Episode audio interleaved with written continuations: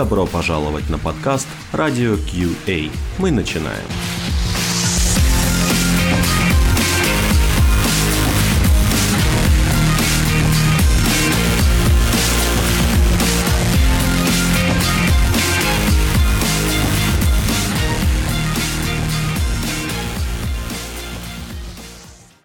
Добрый вечер, мы в эфире очередного выпуска подкаста Радио Кей. К сожалению, у нас в этот раз не получился прямой эфир, поэтому этот выпуск будет выложен просто в записи. Но это, я считаю, не страшно. Давайте знакомиться с его участниками. Итак, сегодня у нас в гостях Александр Александров, Люксофт. Э, трени... э, Александр работает тренером и носит такое неофициальное звание. Тест-менеджером. Тест-менеджером. Не знаю, откуда взяли. Моя основная работа это тест-менеджер, коллеги. Тест-менеджер, хорошо. Спасибо за поправку. И э, не основное, неофициальное звание дедушка российского тестирования. Вот тестирование. Было такое, да? Как мне кажется, оно было выдано на одном из на на конференции SQL Days Совсем так. Сначала это придумал мой друг-коллега Серега Смирнов, с которым мы много лет вместе работали в Люксофте, а сейчас просто дружим. Потом я упомянул про это в одном или нескольких интервью э, Леше Лупану, а потом на одной из конференций Square мне действительно подарили такую симпатичную блямбу, на которой было написано «Дедушка русского тестирования». Блямба стоит у меня на работе на полке, я периодически на ней любуюсь. Ага, отлично. Окей, следующий участник нашего эфира Алексей Антонов, тоже Люксофт, Team Lead Test Automation. Тут все правильно? Да, все верно. Добрый вечер. Добрый вечер. Э, хочешь что-нибудь сказать дополнительно о себе? Ты еще, я так понимаю, еще пока не дедушка русского тестирования. Ну, Нет, может быть... Скорее в лучшем случае сын, а так, наверное, наверное внук. Внук российского тестирования, окей. Э, Скорее белорусского. Белорусского. А, кстати, да, откуда ты? Александр. Я из Минска. Ты из Минска. Вот, кстати, Люксофт же большой, да, действительно, раскинул, раскинул свои сети э, далеко. Александр, вы где сейчас находитесь? Где живете? И сейчас, и ранее в Москве. В Москве, окей. Москва, Минск. Э, все понятно. Следующий участник нашего эфира Екатерина Батеева, Тинькофф Банк. Старший да, инженер. Всем привет.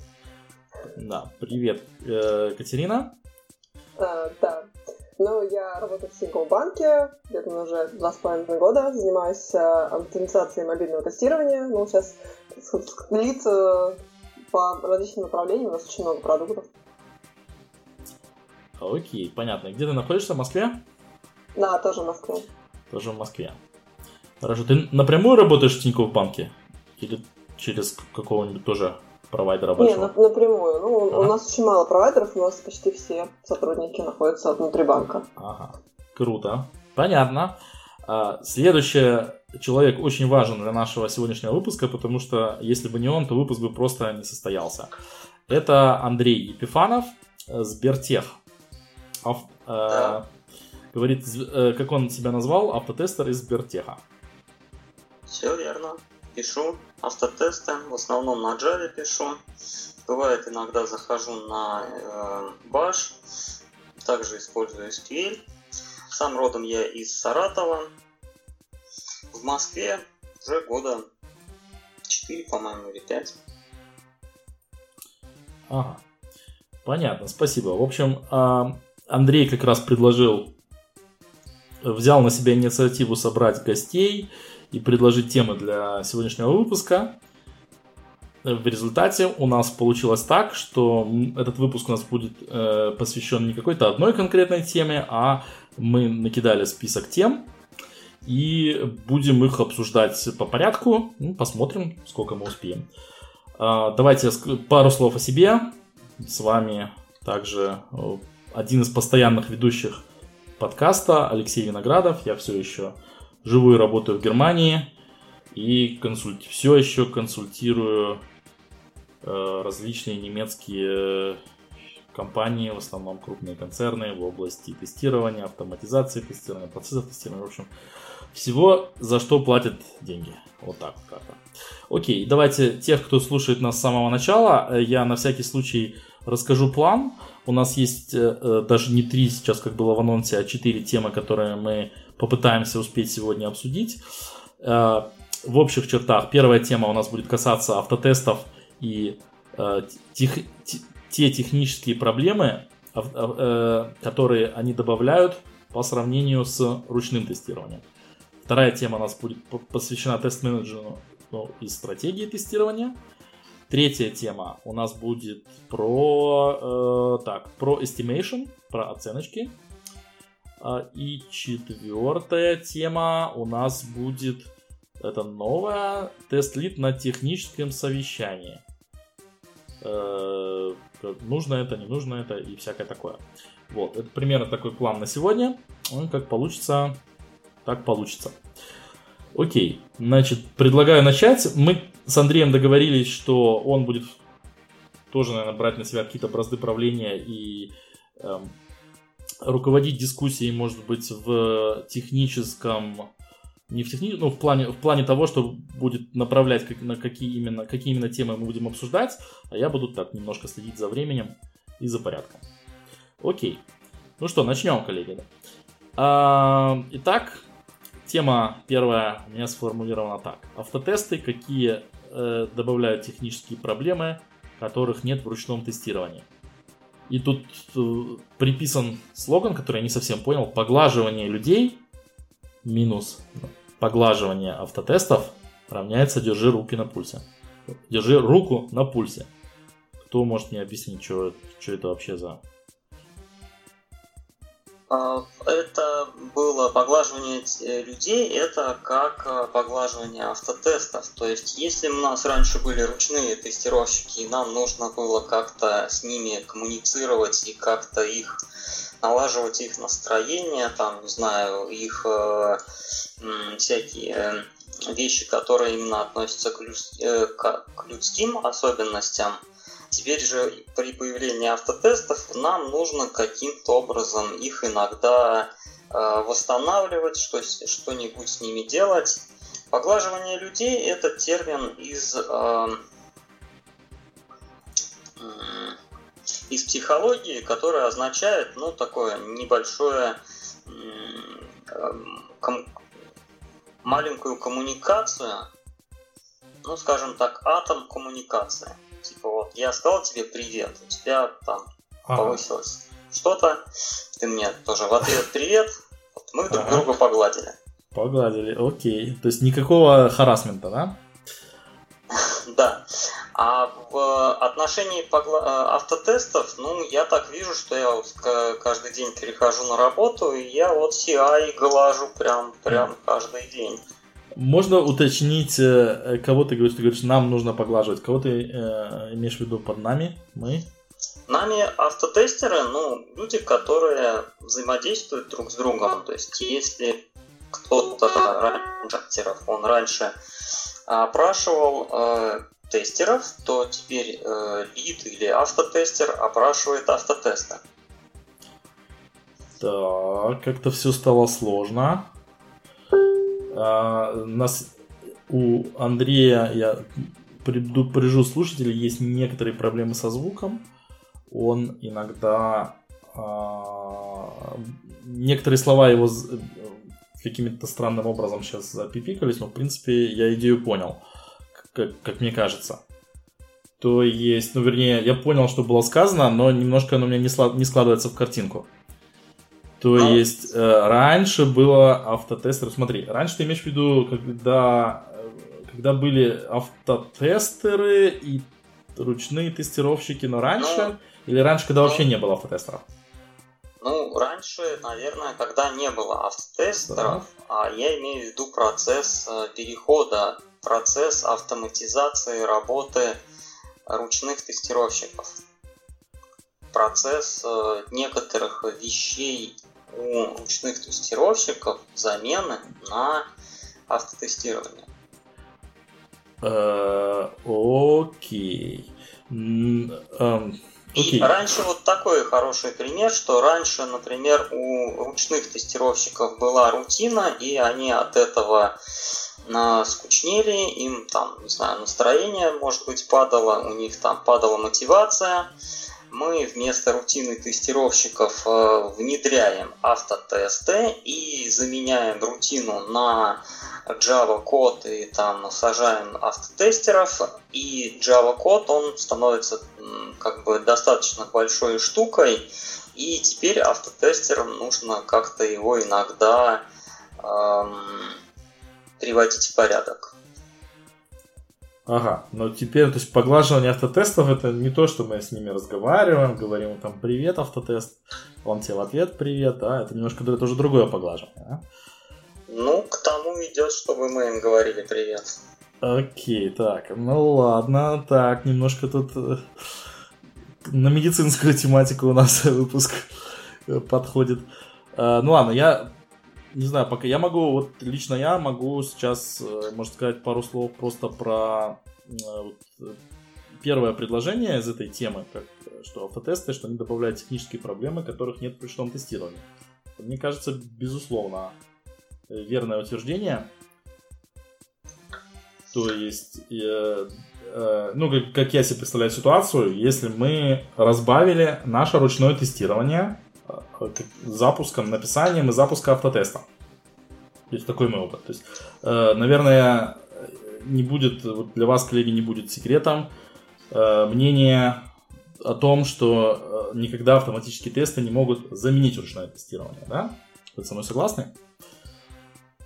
Ну, я на самом деле э, никогда не сравнивала, что э, автоматические тесты это прям замена ручных. Это в принципе несколько разные понятия для меня. Вот. Я с этим... В чем-то они заменить могут, а в чем-то не могут. Но это надо рассматривать цель тестирования, цель замены ручного тестирования, автотестирования и прочие, и прочие, прочие вещи. Вот.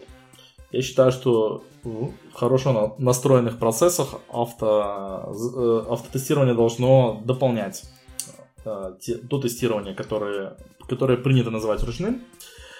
Вот. И, безусловно, на мой взгляд, довольно безусловно то, что даже когда мы написали автотесты, мы их там отладили, они у нас как бы работают, а, тем не менее, мы не можем сказать, что у нас а, весь процесс настолько, а, как бы в кавычках, автоматизированный, что ничего, что мы как бы просто сэкономили кучу времени, не проводя ручные тесты, а проводя их автом, автомати, автоматически.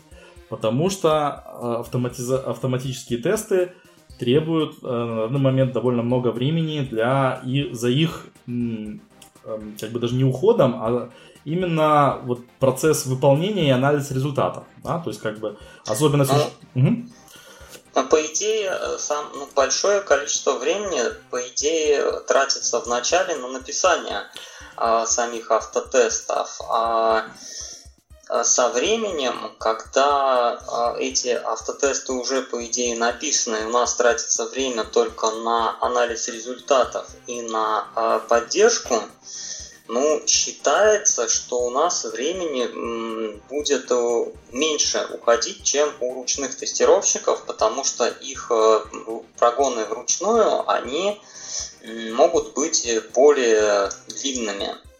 Ну, я ну, хотел бы здесь две реплики вставить. Во-первых, непонятно кем считается, непонятно почему считается. А так все правильно. Ну, давайте тогда для конкретики какой-то возьмем э, проект, на котором мы будем так сравнивать что-нибудь. Допустим, мы там взяли какую-то XML-ку, и мы ее там как-то обогащаем, э, и данные меняем с чем-то. Какие-то, допустим, валюты, и мы их там пересчитываем с какими-то внутренними идеями, курсами на следующие вещи. А человек, он будет э, запускать приложение, подавать там на вход одну XML, получать на выходе другую XML и будет глазками эти вещи смотреть. Автотест эм, вот такую рутинную задачу, если мы, скажем так, э, кейсы устаканим, если у нас прям все будет вот, э, ну, будут кейсы, которые будут очень конкретными. Мы их подаем на тестировщиков, автотестеров. Они делают по этим кейсам у нас автотесты. И в дальнейшем, да, нам потребуется время на то, чтобы поддерживать автотесты, но сам запуск э, мы будем экономить время на э, проходе всех э, тестов, на раннинге тестов. То есть вручную тестировщики будут проверять дольше. Правильно? То, в том примере, который ты описал... Ну, вообще говоря, не факт. Потому что если мы говорим про прогон тестов, это одно. Если мы, если мы говорим про э, так сказать, сравнение результатов, это другое, это не скрипты. Это некий инструментарий, который, допустим, у вас появилась в качестве прогона огромная excel табличка. Ручного теста автоматизированного не важно. И у вас есть эталонная excel табличка, которая где-то лежит, где-то припасена. И вы знаете, что некоторые поля этой таблички, например, дата и времена запуска, могут отличаться, все остальные должны совпадать. У вас два варианта. Либо сравнивать два Excel глазками, либо взять какой-то инструмент сравнения Excel таблички, применить его готовый, абсолютно его не надо разрабатывать, есть на белом свете взять, применить и понять, где расхождение. Понимаете, прогон и анализ результатов – это, вообще говоря, разные активности. Спасибо. Ну, э, вот, эти, вот это э, сравнение мы делаем автоматом и выводим, допустим, в какую-то еще HTML, в репорт просто difference. И все это делается автоматически. Если бы у нас не было автотестов, у нас какой-то человек руками взял, положил эту XML, на выходе получил тоже там результат, сравнил две XML там э, и глазками, он это все делает глазками. У него, конечно, на каждое поле уходит э, ну, сколько-то приличное количество времени, ну не знаю, там минута, две, три, а на там 50 полей у него уходит э, там, 100 минут. Ну, да, я могу, могу я сразу перебить, потому что вот это вот сценарий, когда человек проверяет XML глазками, это настолько абсурдный, ужасный э, э, как бы сценарий, который, ну, естественно, это так делать не надо, это понятно каждому. Но я хочу заметить, что даже э, тот пример, ты указал просто такой пример, на котором удобно показывать, почему, оптими... Э, почему автоматизация хорошо. Когда у нас есть XML, да, да, да. которая заполняется данными, и на выходе тоже XML, их нужно сравнивать. Естественно, это не, не надо сравнивать глазами. Значит, то, что сейчас принято называть Я ручным тестированием... добавить, что до, до того, как у нас были автотесты, у нас был человек, и он, у него падало настроение от того, что он это смотрит глазками. Там нам Нет, нужно что-то Это вообще делать. плохо. Это не тестировщик, это какой-то человек да. с улицы, которого назначили тестировщиком. Да? Если ну, у нас тестировщик... Уже он тестирует. Да, нет, Но который... после того, как у нас появились автотесты, мы их запускаем, у нас появляются проблемы с автотестами, именно технической, технического характера. У нас э, там для Java кода не подгружаются какие-то dependency. У нас нужно библиотеки откуда-то тащить. Нам нужно, эм, запуская эти автотесты, знать, что GDK у нас там нужные версии. Непонятно почему, да, но я, я вообще-то хотел не про это сказать, да. Я хотел сказать про то, что даже если мы не пишем автотестов, то любой э, здоровый головой тестировщик должен сразу же прийти к идее, то, что если ему приходится сравнивать цифровые данные, то он должен немножко посидеть и написать какой-нибудь скриптик, да, это ничего, это не называется, не принято сейчас называть автоматизированным тестированием. Но это ручное тестирование с э, элементами автоматизации. Э, да? Это то, что я вручную буду запускать, в кавычках, вручную запускать, допустим, э, request response, да, там, не знаю, у меня будет какой-нибудь там postman или какой-нибудь тоже небольшой скриптик, который но который не будет сам по себе запускаться, а который я буду там, допустим, выбирать какие-то данные и нажимать на кнопочку послать. Но когда речь идет о сравнении двух XML, не написать скрипта, минимального скрипта, который проверяет это автоматически, но это преступление, э, просто преступление, в общем. А, и для того, чтобы написать скриптик, не нужно быть автоматизатором тестирования в том смысле, в котором его сейчас понимают. Не нужно знать особо языков программирования. Там, да, можно там на каком-нибудь бэшике быстро что-нибудь накропать, на, в Excel написать макрос. Да? Если ты напишешь у тебя в резюме, что я умею макросы в Excel писать, да, тебя еще, скорее всего, не возьмут приличным автоматизатором на, именно на, на вот эту вот роль автоматизатора, правильно? Но, тем не менее, э, в кавычках ручной тестировщик – не очень люблю этот э, термин. На мой взгляд, он должен уметь делать такие вещи, если он хочет остаться в профессии. Коллеги, я хотел бы обратить еще внимание на то, что уже много чего написано. И вообще говоря, надо не писать, а найти подходящий да, инструмент, правильно. способ визуализации XML, а это вообще никаких навыков, кроме профессионализма тестировщика, вообще говоря, не требует. Да, то есть, допустим, для XML есть там дифы такие, э, просто дивчики, которые сразу же показывают разницу. Ну вот я именно это имел да. в виду. Да. И минута на поле, даже если это просто голый XML, минута на поле это, извините, да. это да. хорошая оценка. Я от себя хочу сказать, что, например, подобным инструментом для сравнения XML, он назывался, по-моему, Arachis Merge, вот. А, пользовался, ну, лет 10, наверное, назад. И тогда уже такие инструменты были, которые позволяли просто загрузить два файла и посмотреть, какие строчки у них отличаются. Окей. Ну, да. И вот представьте, у нас есть какая-то там, ну не знаю, там эти скрипты, э, нам нужно сравнивать э, там сотни XML э, или даже там, не знаю, тысячу XML и они бывают маленькие, бывают большие. Мы делаем по ним дифференции, мы пытаемся строить отчеты. А отчеты у нас тоже там какие-то структурированные. Мы задумались, что неплохо было бы в, этой, в этих отчетах э, делать какие-то фильтры. Мы взяли и написали собственный там, отчет, который там э, с поддержкой фильтрации тоже работает. Там, допустим, что у нас э, пасит и фейлит тесты, они выходят согласно э, критериям, согласно функциональным там вещам. Ну, допустим, мы там по валютам э, говорили, допустим, по валютам мы выводим там по доллару у нас столько-то упало, по евро столько-то упало. И на поддержку вот какой-то большой системы у нас тоже придется тратить время. То есть на то, чтобы эти отчеты правильно строились и исходя из чего-то строились, нам придется там какие-то технические вещи поддерживать. Тот же Bash, тот же там... Эм, ну, это нужно уже какой-то говорить, ну, э, я на Java бы все написал. Я прошу это... прощения, я как-то перестал вот э, мысль улавливать. Эти отчеты – это часть приложения – или часть тестировочного фреймворка.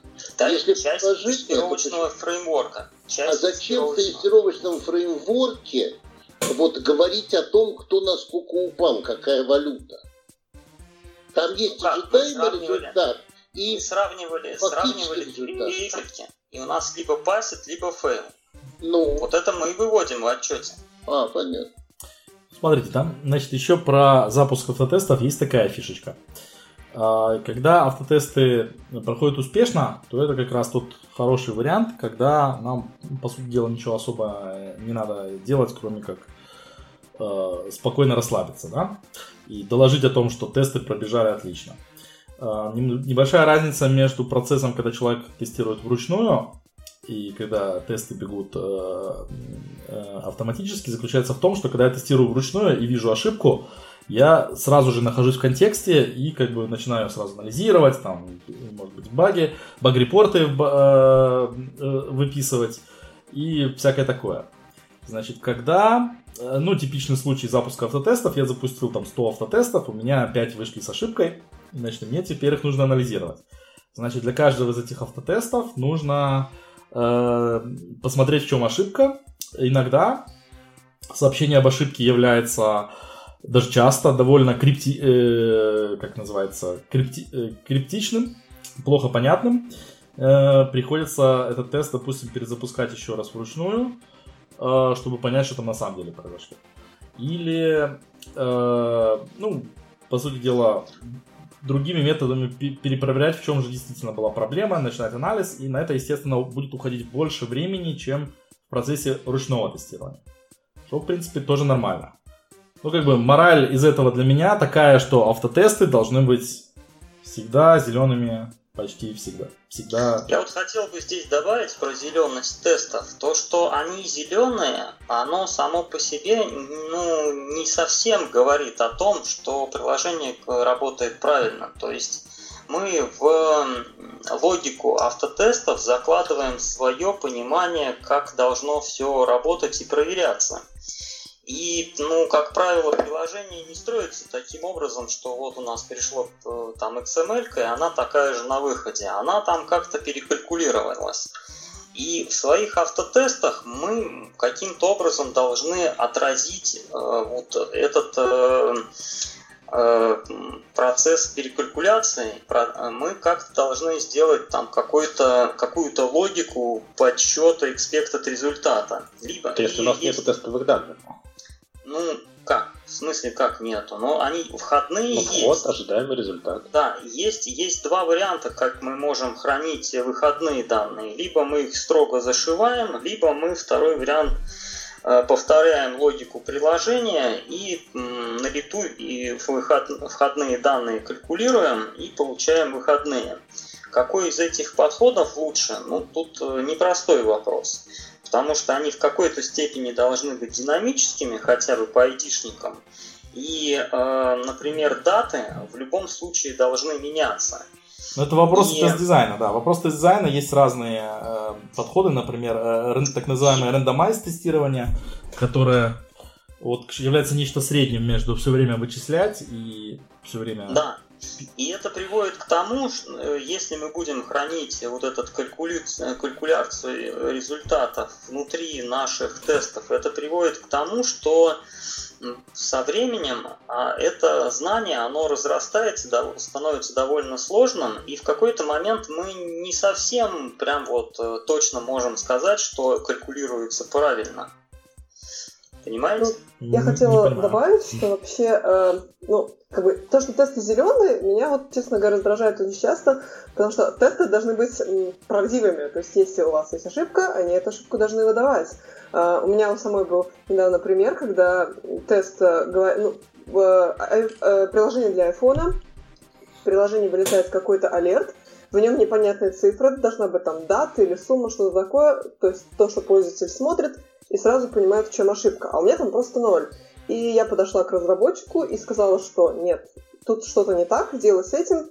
На что мне разработчик сказал, что ну тут тестовый стенд, тут такие данные никогда не придут, но на самом деле на бою этого не будет, и я настояла, потому что на бою может всегда случиться все что угодно, как там по закону Мерфи, если это может случиться, это случится. Не, ну этот, э, как бы, мне кажется, даже не обсуждается. Понятно, что тест не должен быть зеленым просто потому, что он состоит из одной строчки, где написано типа pass и все, типа SR true equals true.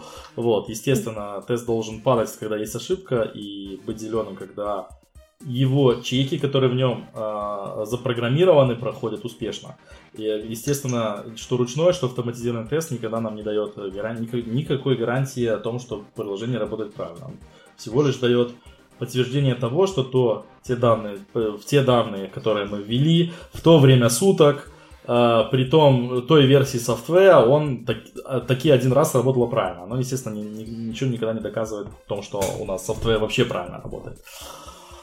Ты вот. знаешь, такой вот момент, что вот нам это кажется понятным, там, интуитивно, да, а я очень часто сталкиваюсь с тем, что почему-то вот, видимо, на уровне психологии очень раздражает людей, которые не являются тестировщиками, не работают в тестировании, то что тесты красные, это все им как бы нет, с тестами что-то сразу не так, вот именно с автотестами. Почему-то вот не попытка разобраться, сделать так, чтобы они были зелеными. Вот они должны да. быть зелеными, и вот, вот это почему-то мер, метрика качества автотеста. Ну, это практически, э, я сейчас процитировал зеленые, это как Андрей Солнцев это выражается. Естественно, мы это имеем в виду, что тесты нужно, а, тесты и приложения, даже в, первых, в большинстве проектов в первую очередь нужно фиксить приложение а, так, чтобы оно, чтобы тесты не оставались долгое время красными.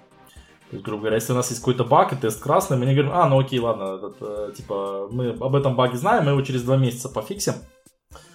Это плохо для автотестов.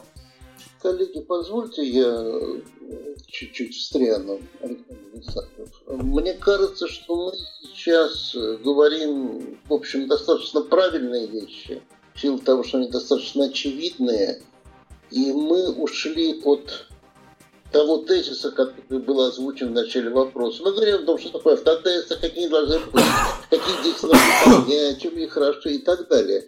Я хотел бы кратенько вот перечислить те проблемы, которые я как тест-менеджер вижу, связанные с автотестами. А первая проблема, которая есть, это, я бы сказал, вот совершенно неадекватные надежды на то, что автотестирование – это такая серебряная пуля, это волшебная палочка, которая тестирование спасет. Давайте выкинем всех тестировщиков, особенно ручных, которые там делают абсолютно тупую работу, манки-тестинг и так далее, позовем автоматизатора, он напишет тесты, потом мы его тоже выкинем, у нас будет большая красная кнопка, каждый вечер мы ее нажимаем, каждое утро мы получаем перечень дефектов. Вот, так не бывает. И прежде всего основная проблема, поскольку вот я уже где-то в течение последнего года регулярно говорю о том, что тестирование это прежде всего деятельность экономическая, даже собирался об этом говорить на, конференции Square которая сейчас проходит в Минске, но, а, так сказать, не нашел понимания у программного комитета и решил а, на эту тему там не говорить. А поскольку проблема экономическая, это полный рост э, проблем возврата инвестиций. И вот это вот такие вот легкие слова, которые здесь говорили, типа подправить тесты, там, делать их актуальными и так далее, это такой, я бы сказал, якорь, который, в общем, утопил не один проект. Это первый поинт.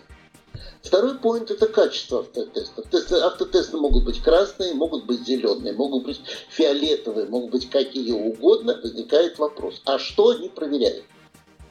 Если понятно, что они проверяют, если понятно, что делает каждый тест, мы можем относиться к его зелени, к его красоте совершенно очевидно. Если непонятно, вот допустим, запустили мы тест, и он там, 10 тестов, 100 тестов, 1000 тестов, запустили автотесты какой-то функциональности, да, вечером запустили, утром пришли, они все зеленые.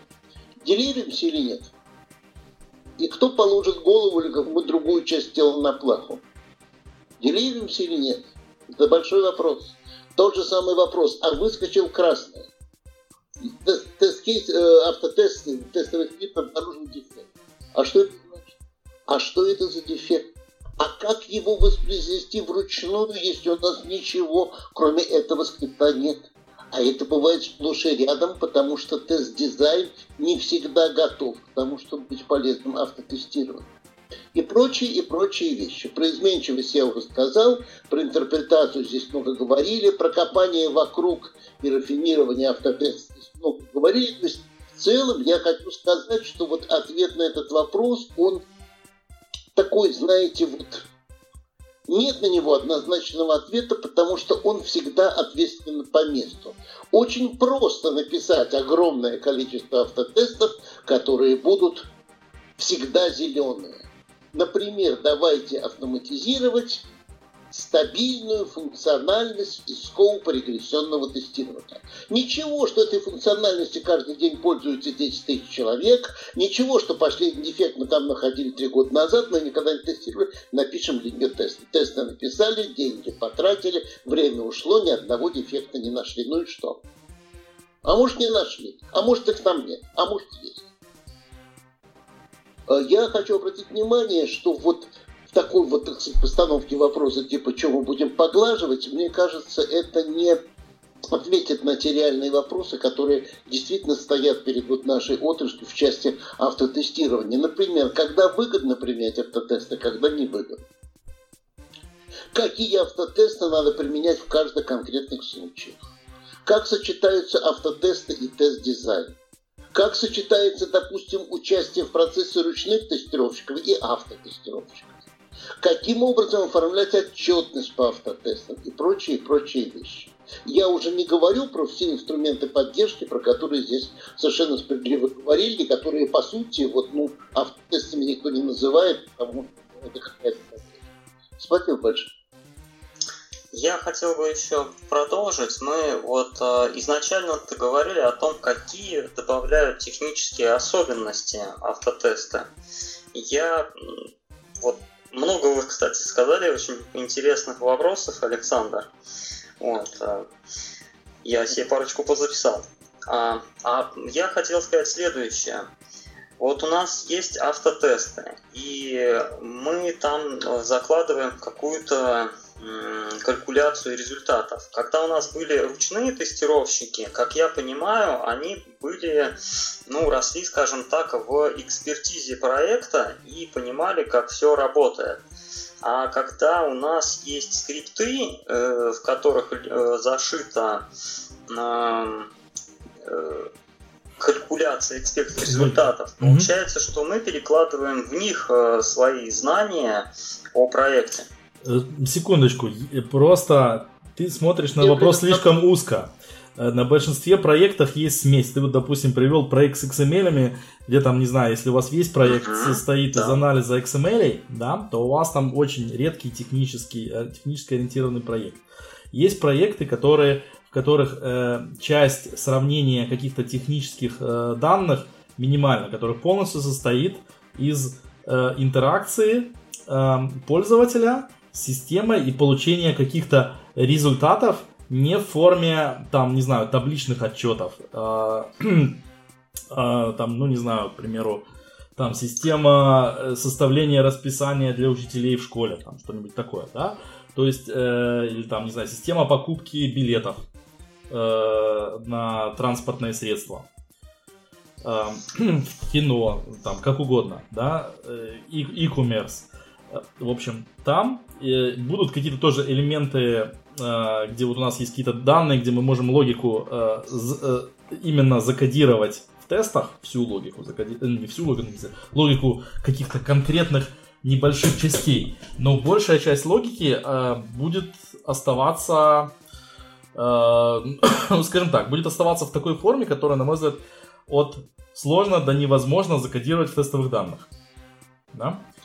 Я попробую ответить на обе реплики, если можно. Вот вопрос, который э, задал Андрей, это на самом деле э, вопрос, что является входными данными для автотеста. Есть два варианта. Первый вариант абсолютно провальный, когда автотесты пишутся там из головы, по требованиям и так далее. То есть э, набор действий, Набор тестовых данных и, соответственно, набор ожидаемых результатов отдается целиком на откуп автоматизатору. И есть второй вариант, когда между требованиями, между приложением и автотестами встает такая штука, как тест-дизайн.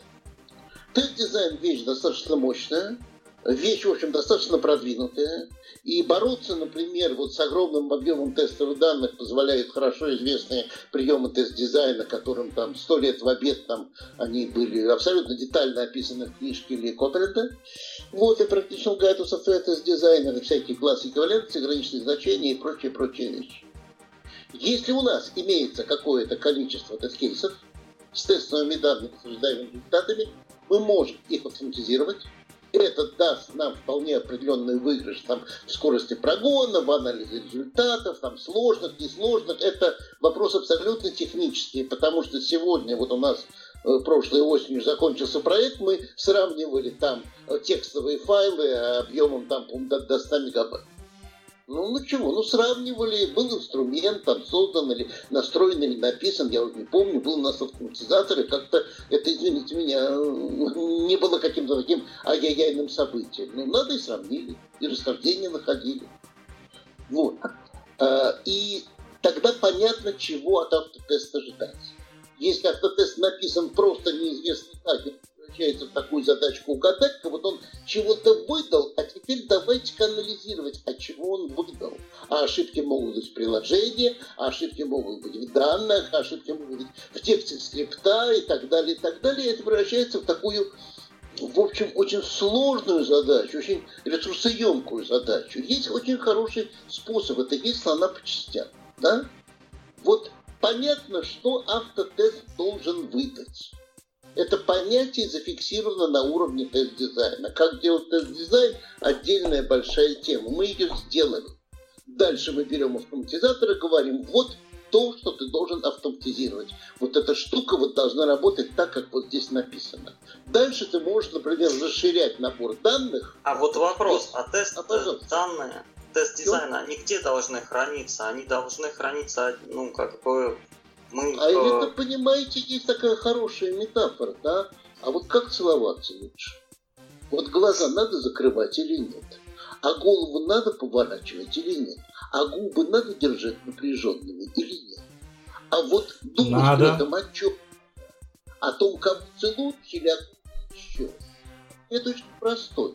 Целоваться надо так, чтобы двое, предположим, целуются двое. А те двое, которые целуют, чувствуют, от них получали положительные эмоции. Вот то же самое касается тестовых данных.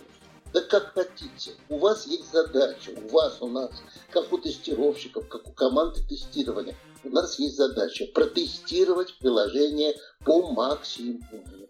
Найти максимальное количество дефектов, которые будут крайне нежелательны у заказчика. Все это можно измерить, все это можно обсчитать, финансово или как-то еще. Тестирование на основе рисков наше все, да? После этого мы рассматриваем автоматизацию как чисто технический прием. Если она выгодна, если общие затраты на автоматизацию позволяют нам сделать приложение лучше, при этом остаться в бюджете, мы это делаем. Если мы тратим миллион на то, чтобы найти дефект, от которого ущерб 10 тысяч, возникает а можно вопрос, а кто будет, с вашей точки зрения, ну, желательно ответственный за этот дизайн, кто будет вставлять тесты? Как положено, ответственность будет нести тот человек, у которого власть. Будет нести ответственность руководитель. Нет, вы меня не так поняли, а кто будет проект. писать непосредственно? Если это в проекте, значит, он назначает тест-дизайнера или он сам делает тест-дизайн, он контролирует качество тест-дизайнера. Ну, как, как, как, как, нет, как в процессе. Нет, не совсем. А в чем? Кто будет писать тесты сами, соответственно, по тест-дизайну? То тест-дизайн это процесс. Тест-дизайн обычно это процесс. Это не артефакт. Кто скрипты будет писать автоматизатор? Нет, ну смотри, у меня есть у меня есть проект, у меня есть там продукт менеджер у меня есть ручники, у меня есть технический писатель, у меня есть автоматизатор. Кто из них должен писать тесты? Ну, вот сам, сам сценарий. Э, ну, у вас так, нет тест-дизайна? А, нет. А у вас тест-дизайн есть? Э, да, он, он, в нашем проекте конкретно люди, которые вручную тестируют, они пишут тесты, оформляют как бы тесты. Вот тот, кто тест-дизайн делает, вот он и тест-дизайнер. Это разница между ролью и ресурсом.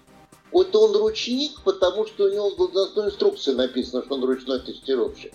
А когда он делает тест-дизайн, он является тест-дизайнером. Соглашусь.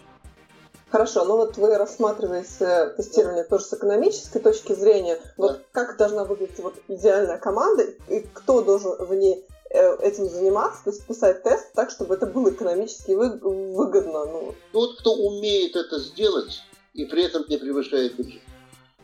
А, ну, просто, по... просто понятно, реально не видя проекта. А что ты, Катерина, что ты имеешь в виду под тем, кто? Ну, же глупо давать там, вот если ты там э, автоматизатор, то ты это не можешь писать. Или если ты там программист, то это не можешь писать. Кто ну, умеет, тот и пишет. тест, не вопрос, но mm-hmm. мой час стоит дороже, чем час человека, который тестирует ручную. И это про не очень рассказал. Я про это и говорю, ребята. Если можно написать эти тесты, если при этом вы укладываете бюджет, ради бога. Если вы не укладываете бюджет, и вы поручите это тестировщику час, которого стоит дешевле вашего часа, и он их не напишет. Про эти часы я довольно часто э, э, замечаю, что ну, э, есть такая теория, э, теория ограничений, theory of constraint. То есть, в принципе, э, не всегда э, один час, который более дешевый, и один час, который более дорогой, э, легко сравнивать. То есть, в принципе, там обычно система чуть более сложная. Нужно определять, где у вас ботлнеки, их надо на 100% загружать и стараться делать так, чтобы ботлнек не делал э, работу, э, которую, которую, ну, еще дополнительную работу.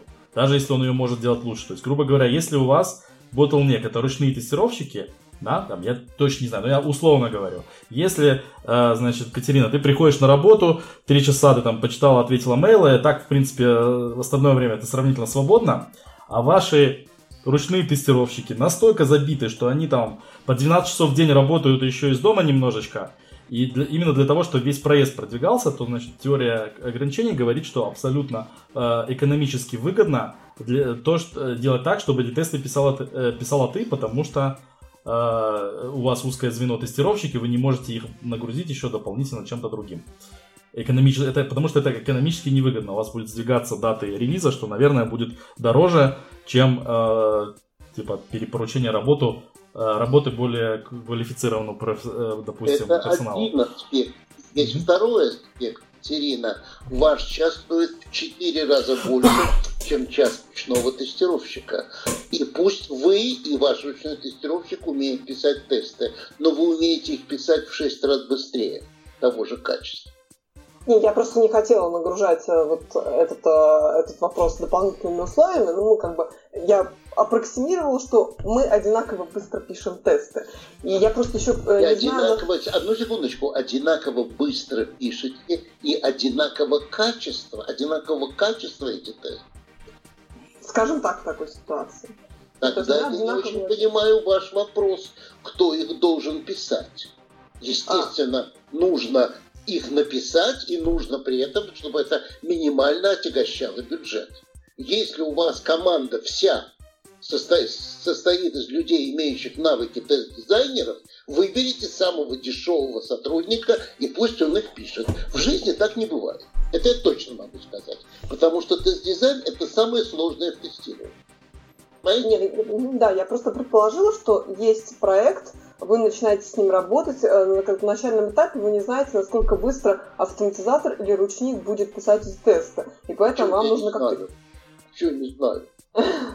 Ну, вот вы наняли команду, вы не знаете, что, что, что мне кота в мешке дают, что процессов нет, что я не могу на человека посмотреть, ну, я мы... не могу его попробовать. Мы ну, как, плавно переходим к теме estimation. Я э, как конечно, хранитель... Конечно, коллеги, мы прекрасно на очень, так сказать, хорошей ноте перешли к теме estimation.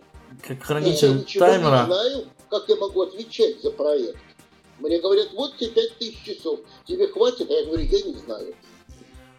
Но вы же какой-то момент бывает, что приходит новый человек, вы еще не знаете его производительность, вы не знаете его так навыков. Уже подождите, но новый человек, он же не с неба падает. Бывает с неба. Ну, правильно. Это было такое в практике. Кто-то знает.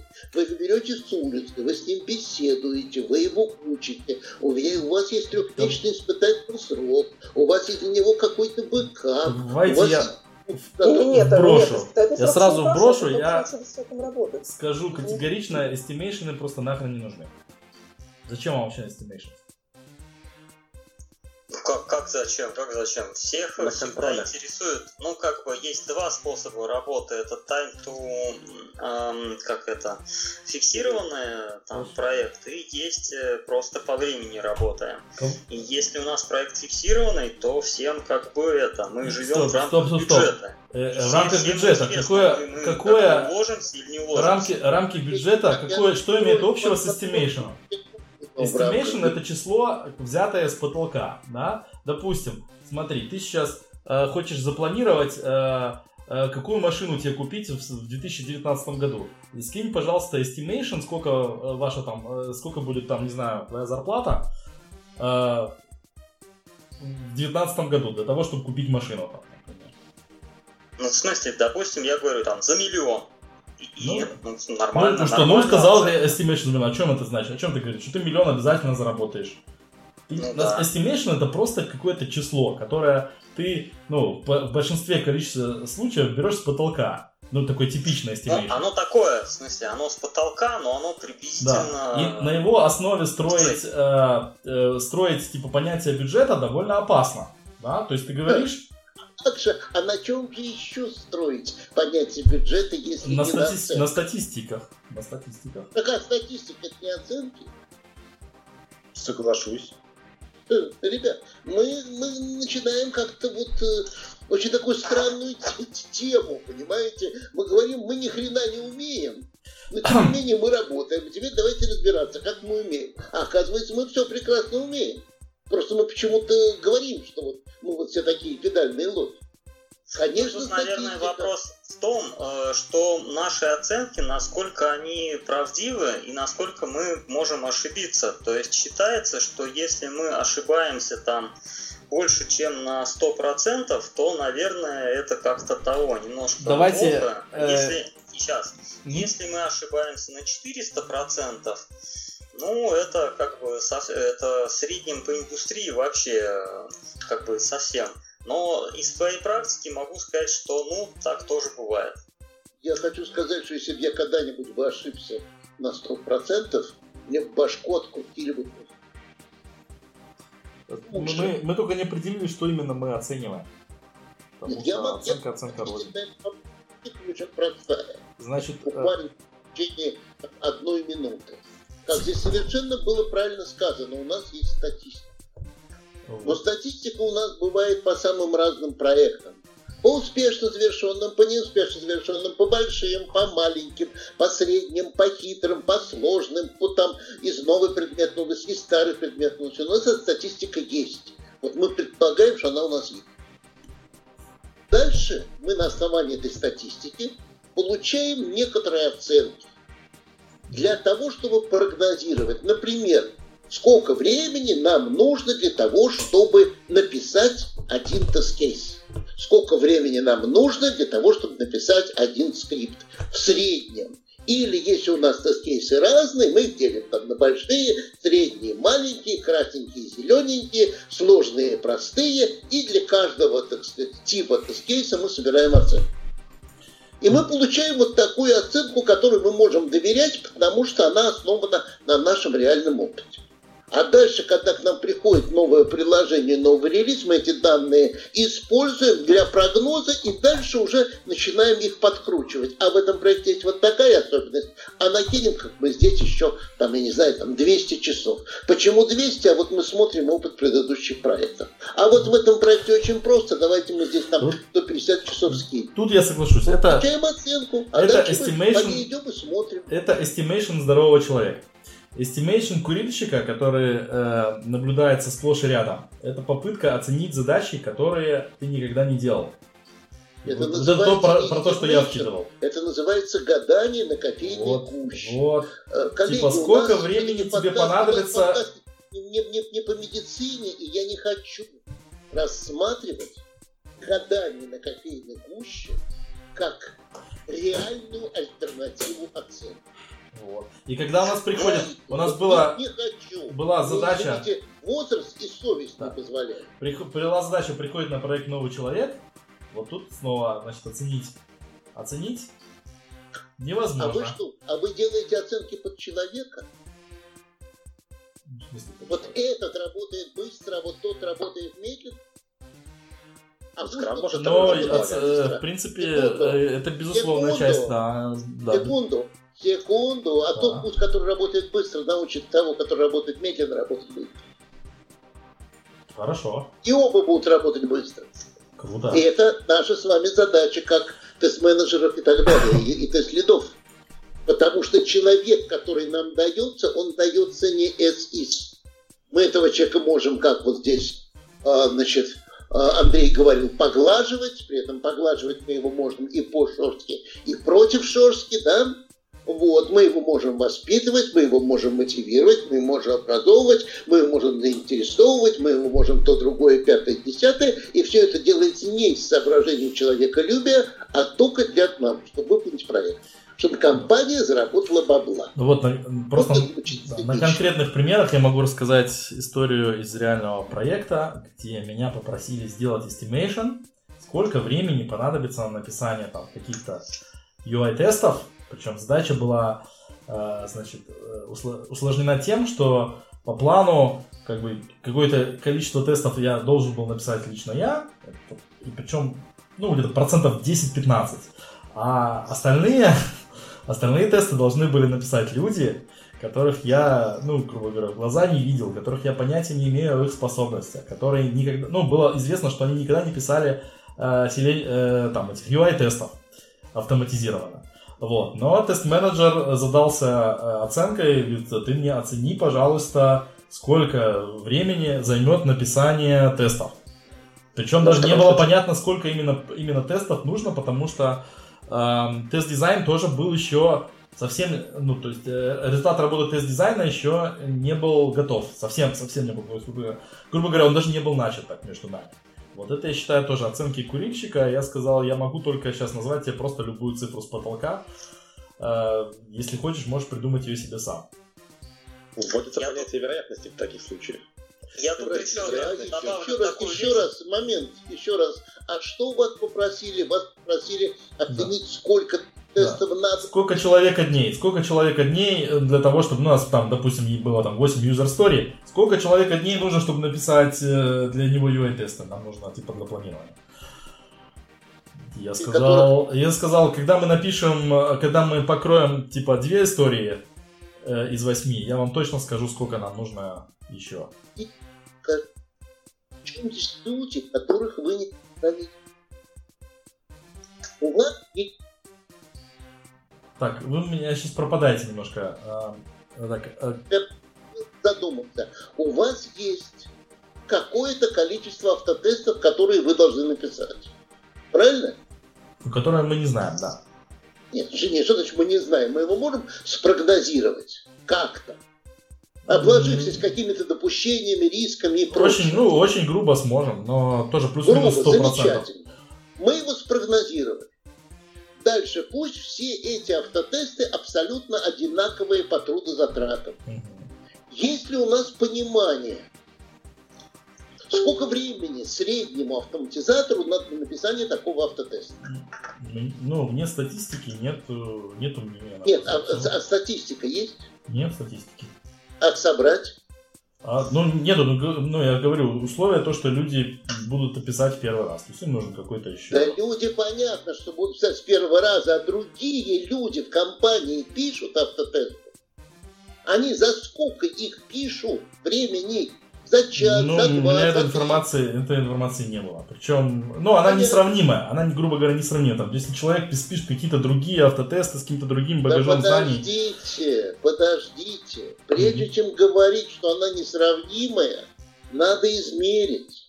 Люксофт собирает статистику. ну, окей. с 2000 Это давайте просто, да, смотрите, Александр, я просто вас спрошу, да, потому что никакой разницы мне нету. Там незнакомые люди из компании одной, а тут незнакомые люди из компании Acc- Accenture. Сколько, Александр, скажите мне, сколько времени мне, нам нужно, Вы чтобы написать эти тесты? вы, вы позволите все-таки мне дать ответ на ваш вопрос? Да, конечно.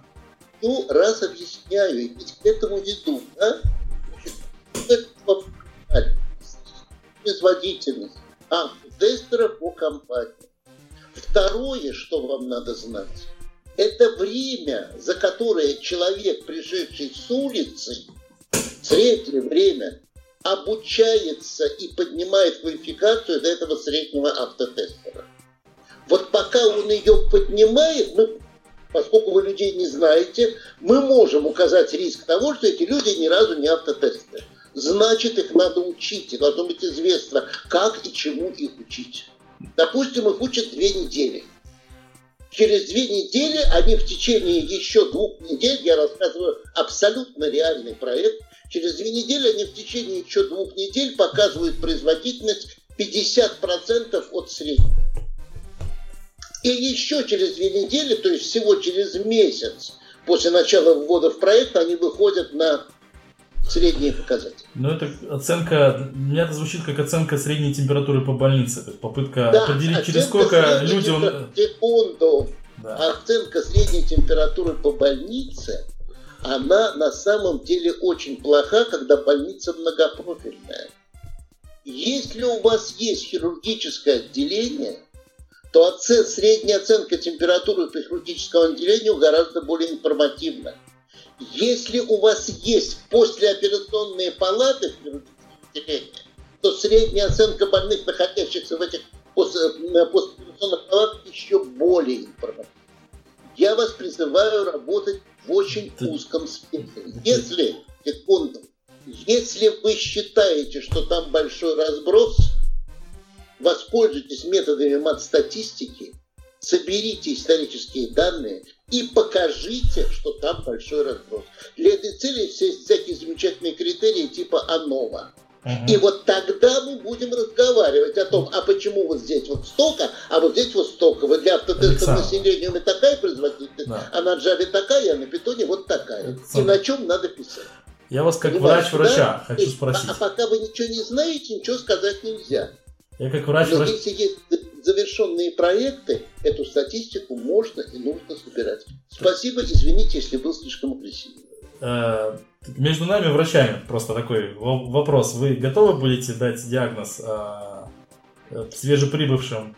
Диагноз и прогноз среднего времени выздоравливания Я не просто пациента, готов. Мне за это зарплату по, да, пациента, пациента по статистическим данным. К вам приходит пациент, а вы ему говорите, ну, в среднем по Знаете, статистике на, на этом вы вылечите... Основаны, на этом основаны стандарты Всемирной организации здравоохранения и вообще вся медицина.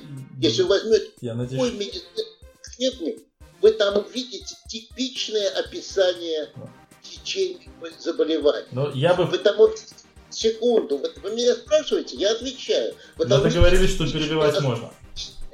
Никто же не говорит о том, что вот, мы даем вам лекарство, через три года приходите. Мы даем вам лекарство, начинаем наблюдать, что происходит. Если что-то идет не так, мы вносим коррективы. Ага. То же самое и здесь. Окей. Но, понимаете, говорить о том, что я не знаю, я не могу спланировать, в то время как без плана за работу-то браться нельзя, потому что есть обещания, которые надо давать заказчику. Я считаю, что можно. Тогда все. А, вот. Ну, я, я бы как пациент просто... Я, по, я понял вашу мысль. Я как пациент все-таки желал бы, чтобы врач делал прогнозы, исходя из оценки моего состояния, а не статистических данных. Вот, но, а, я вот тут это пару комментариев. Можно я вас тоже прерву? А, так. А, э, человек вносит свои, ну, скажем так, оценки конкретного пациента на основании своей, э, своей известной ему статистики, которая у него есть в голове, которая ему лично известна. И он конкретного этого пациента оценивает вот исходя из этих данных. И тут очень, конечно, важный вопрос, чтобы эту статистику Э, он откуда-то набрал. Э, второй важный вопрос э, в нашей индустрии в том, что сейчас вот этих различных проектов их становится ну как-то вот как-то очень много. То есть есть на .NET, есть на Java, на C-Sharp, на там, я не знаю, одних языков, там, не знаю, около 100. Есть различные технологии, направления. И, э, ну, совершенно, мне кажется, обычным может представить ситуацию, когда человек приходит в проект, и он пришел из другого направления в текущий проект, и там через какое-то время ему говорят, ну, ну ты оцени там, сколько там это тебе вот на тесты потребуется. Я, например, слышал такие цифры, что э, производительность людей, занятым э, в области IT, в одном и том же области, может разниться, в, допустим, в 50 раз. То есть даже не, больше, больше, чем в 10 раз. Ну да. Да. И, я поэтому том, эм, что я предпочитаю работать с конкретными людьми, от, э, изучая их. Окей, да. Да, из, из, изучая их в течение э, вот, начального периода, чем делать статистические оценки. Ну, это типа мой, мой подход. Вот, Коллеги, я... я еще раз хочу обратить ваше внимание на очень простую вещь. Мне кажется, вы переоцениваете человеческий фактор. Когда вы приходите к врачу, безусловно, врач лечит вас. Но если врач видит вас с конкретным заболеванием первый раз в жизни, и он не имеет никакой информации о том, как это заболевание протекает и как его надо лечить, я думаю, что исход лечения будет плачевный. А если он видит вас не первый раз в жизни, то это вот та самая статистика, на основании которой он лечит персонально вас. Но не надо думать, что все люди уникальные. Мы все учились в школе. Я думаю, что все люди уникальны, люди. Позвольте я закончу. Да? В школе собираются самые разные люди, учат одинаково. Мы все учились в институтах, там тоже самые люди, их до определенного момента учат одинаково, а потом начинаются курсовые, дипломные, аспирантура, индивидуальная работа. Мы все работаем. Есть какие-то общие правила корпоративные, которым мы должны следовать, в том числе и требования по производительности, есть какие-то индивидуальные вещи. Но давайте разберемся, что более важно и что менее важно. Что касается разной статистики, о которой здесь говорил Андрей, я хочу обратить внимание, что в начале 2000-х годов, когда Люксов только собирал вот, э, исторические данные проектом, он их собирал в зависимости от технологий. То есть отдельно собиралось по Java, отдельно, собиралось по C. Потом оказалось, что данные собираются отдельно, но они одинаковые. Люксов перестал собирать их отдельно. Если вы сегодня заглянете в PCB, вы увидите, что там все вместе. Что там деление там, по размерам проектов, там, по разработке проект сопровождения, но технологий там уже нет, потому что вот этот критерий АНОВА не показывает разницу. Спасибо. У меня вот такой вопрос, э, небольшой такой э, собственный опыт. Я когда пришла в Люксофт, я, честно говоря, до этого момента никогда не планировала свою работу, ну, как у меня всегда был. То есть, как бы, надо просто делать. Я в каком-то темпе работала, и у меня буквально первые пару дней э, мой руководитель просто вот э, давил и наседал, чтобы я выдала свой какой-то фидбэк по estimate у, по проекту, который я, по сути, даже изучить не успела, потому что мне там все права не дали тесты, и я тогда какую-то, ну, до головы дала э, цифру, но я понимала, что мне необходимо было еще время, чтобы это оценить грамотно. Но при этом руководитель очень сильно давлел и как бы говорит, дай мне, дай мне, дай мне, дай мне цифры. Вот, вот как бы вы в таких ситуациях, вот, а... чтобы посоветовали людям тоже неопытным, у которых нет опыта планирования? Я могу, если мне позволят, я могу ответить на этот вопрос, но я не хочу, чтобы наш подкаст э, превращался бы, так сказать, в мое соло. Я скажу очень кратко и скажу фактически одно слово. Это слово допущение. Я даю оценку в 3000 часов при условии что? И дальше идет перечень. Условий, при которых вы за эту оценку отвечаете. Например, все требования одинаковой сложности. Например, требования не больше 60. Например, там тест-дизайнеры все подготовленные. Например, тестовые стенды там никогда не задерживаются. Я не знаю, там э, что-нибудь данные от заказчика приходят там по нашему первому требованию в течение 15 секунд. И так далее, и так далее. Вот это все, что я хотел сказать. Спасибо. Окей, хорошо, вариант. Вот такой Причем прекратить, да. Э, я, я могу сказать следующее. Я порядка 20 лет работаю в Люксофте. Я практически все время работаю в одном подразделении. Это Boeing, это самое процессное подразделение. И я хочу сказать, что вот чего-чего по части оценок. Нет, ну, я понимаю школа. Да, просто я ну, уже опытный специалист, вы тоже опытный специалист, вы как бы э, имеете авторитет. Да, и теперь мне эти оценки, извините, вот э, абсолютно не страшны, потому что я понимаю, где чего делать надо, где чего делать не надо. Я вот лично позволяю себе вольность напоминать о том, чтобы руководители задумывались о том, для чего они хотят эти оценки использовать.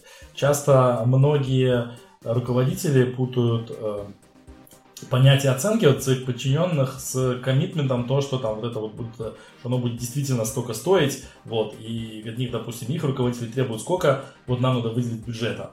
Вот. И, значит, э, там менеджеры бегают, сколько, за сколько вы там программисты будут готовы, там умножают на их там, не знаю, месячные зарплаты, все такое, выдают какие-то цифры, которые, ну, на самом деле просто э, попытка угадать э, гадание на, на кофейной гуще, Э, которые, тем не менее, являются базисом, допустим, для закладывания каких-то бюджетов, для каких-то, причем таких бюджетов, которые, допустим, потом нельзя будет э, э, перешагнуть, да, для попытки каких-то э, там маркетинговых шагов, которые тоже нельзя будет потом сдвинуть. В общем, люди идут довольно большие риски, основываясь на, на гадании, на коллеги, очень уместная реплика, небольшая, извините, ради бога, что опять тяну одеяло на себя. Есть такая хорошая фраза. Правильные пацаны отвечают за базар. Так вот, когда мы даем свои оценки, экспертные оценки, мы отвечаем за наш базар. Оценки плюс, плюс допущения или оценки плюс риски, которые являются отрицанием допущений, это то, что мы даем, но мы на это подписываемся как говорят правильные пацаны. Дальше вопрос, что с этим сделает менеджер проекта. Если менеджер проекта возьмет эти оценки, включит их в общий бюджет, договорится с заказчиком, получит бюджет ровно в том объеме, в котором он его запросил, придет и скажет, ребят, вы сказали, вам на эту работу надо 3,5 тысячи часов. Вот вам 3,5 тысячи часов. начинайте работать. Стоп, стоп, стоп. Это а одна- допущение? секунду, э, Он секунду, проверил допущение? Это, секунду, это одна песня. Вторая песня, когда вы дали все это менеджеру проекта, он разделил на пять, и потом приходит и говорит, ребят, вы сказали, вам нужно 3,5 тысячи часов, мне удалось договориться на 700, но за 700 надо сделать все. А теперь вопрос на засыпку. На чьей стороне в каждой ситуации находится риск невыполнения проекта в рамках предложенных оценок. Вот и все. Ну, в общем, э, я про первый вариант. А что с допущениями-то? У нас есть допущения, которыми мы, смотрите, по сути дела, у нас есть бесконечное поле оценок, если мы так математически подойдем, да, которые будут зависеть от допущения. То есть мы можем сказать, что Почему у нас это будет от ну, потому что потому что Почему дос- бесконечно? д- У нас допущение может быть бесконечное конечное множество. поле оценок. У нас есть абсолютно конечный набор допущений. Проверяем. Конечно, бесконечный набор. Как конечный на- набор допущений? Конечно, бесконечный набор. Как конечный. Бесконечный. Ну что, я могу показать допущение? Давайте, скажем напишите так, мне да. э, полный набор 62 допущений, я всегда придумаю еще одно. Ну, конечно. Допущения попадают в контракт. Как вы в контракт Какой контракт? поместите бесконечный набор допущений? Так в том-то и дело, что допущение это то, это то чем мы э, нашу оценку пытаемся поддержать, закрепить, э, как бы подстраховать. Вот. Мы Почему говорим, подстраховать? Допущение – это условия, при которых с нашей точки зрения оценка является валидной. Ну да. Оценка А что будет, смотрите, мы, обладает, что при Да. выделении всего пула ресурсов, которые мы Да. требуем, мы в состоянии выполнить работу Да. в срок, но допущение, любое допущение может быть или верным, или неверным. Причем оно может быть в том случае, когда оно и верное, и неверное, оно может быть и э, значит, критически, и не критически неверным. Допустим, мы сделали допущение, что новый тестировщик сможет вработаться там, в написание тестов после прохождения трехдневного курса. Вот. Да. Это допущение э, может быть неверным, например, настолько, что э, для того, чтобы он мог э, значит, начать писать самостоятельно тесты, ему нужно не 3 дня, а 4 дня. А может оказаться настолько неверным, что э, оно будет не 4 Ваши дня, а повторяю 40 дней. То, что я уже говорил. И это уже две большие разницы. пацаны отвечают за базар. Вот, мы сделали... доп- Стоп, такой, я, да, Александрович. я, значит, говорю, так- значит, по такой, мы снова продол- продолжаем, значит, пример. У нас, мы сделали допущение, что человек работается за три дня, да? В какой Да. контракт? Ни в какой контракт это, естественно, никогда не пойдет. Это, это допущение, да? И это допущение, Что-то допустим, пойдет, а что-то не пойдет. вот. и- Это зависит. Например, Вот. И, значит, если это допущение не выполнено, то наша оценка уже не оплачивает верна. обучение, то, И мы- грубо говоря, вы в контракт вставляете, что эти первые три дня а заказчик оплачивает обучение. Результатов он не ждет. Как- какой Вот контракт? Мы будем, если мы так будем не работать, ситуация. мы будем завалены контрактами и будем бегать только, только проверять наши Ребят, контракты. Понимаете, в чем дело? Вы мне хотите рассказать, что это нереально. Конечно, Они так нереально. работают. Поэтому давайте вот как-то живем время друг друга. Не Ага. надо мне объяснять, что летательные аппараты тяжелее воздуха не могут летать. Можно я вставлю один вопрос? А, раз у нас прозвучала фраза, что как бы ну, там пацаны отвечают за базар, а, расскажите, вот Пацаны вы... Что? Пацаны обоих пола отвечают за базар. Не-не, я, не, я сейчас не про гендерное разделение, а про... Ударение на слово правильное. А, Я, э, я вот скорее к такому, что вы дали оценку, и случилась какая-нибудь ситуация, ну, вот, вот, не знаю, затопило серверную, стенды померли, вы никак не можете ее повлиять, и ваши даже, как бы, допущения все равно не уложились. Какая ваша...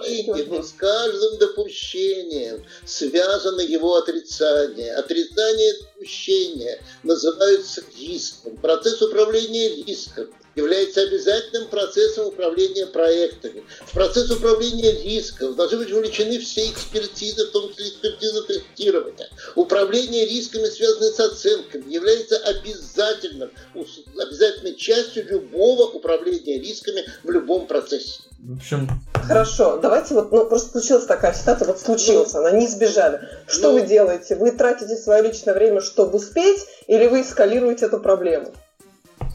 Значит, это зависит от того, какой у меня план митигирования, какой план хеджирования рисков, и вообще предусматривал этот вариант или нет. затопило серверную. Замечательно. Значит, очевидно, есть какие-то коммуникации, например, над сервером расположен туалет. Это может, э, так сказать, или бассейн. Да, сервер, сервер расположен в подвале, допустим, помещение, где на первом этаже находится бассейн или какая-нибудь водолечебница. Это только в страшном сне такое может присниться. Понимаете? Если я такой риск есть, то извините, я тогда эту серверную срочно либо куда-то переведу, либо рядом поставлю горячий резерв в другом помещении, свяжу каким-то образом и так далее, и так далее, потому что рано или поздно ее затопят.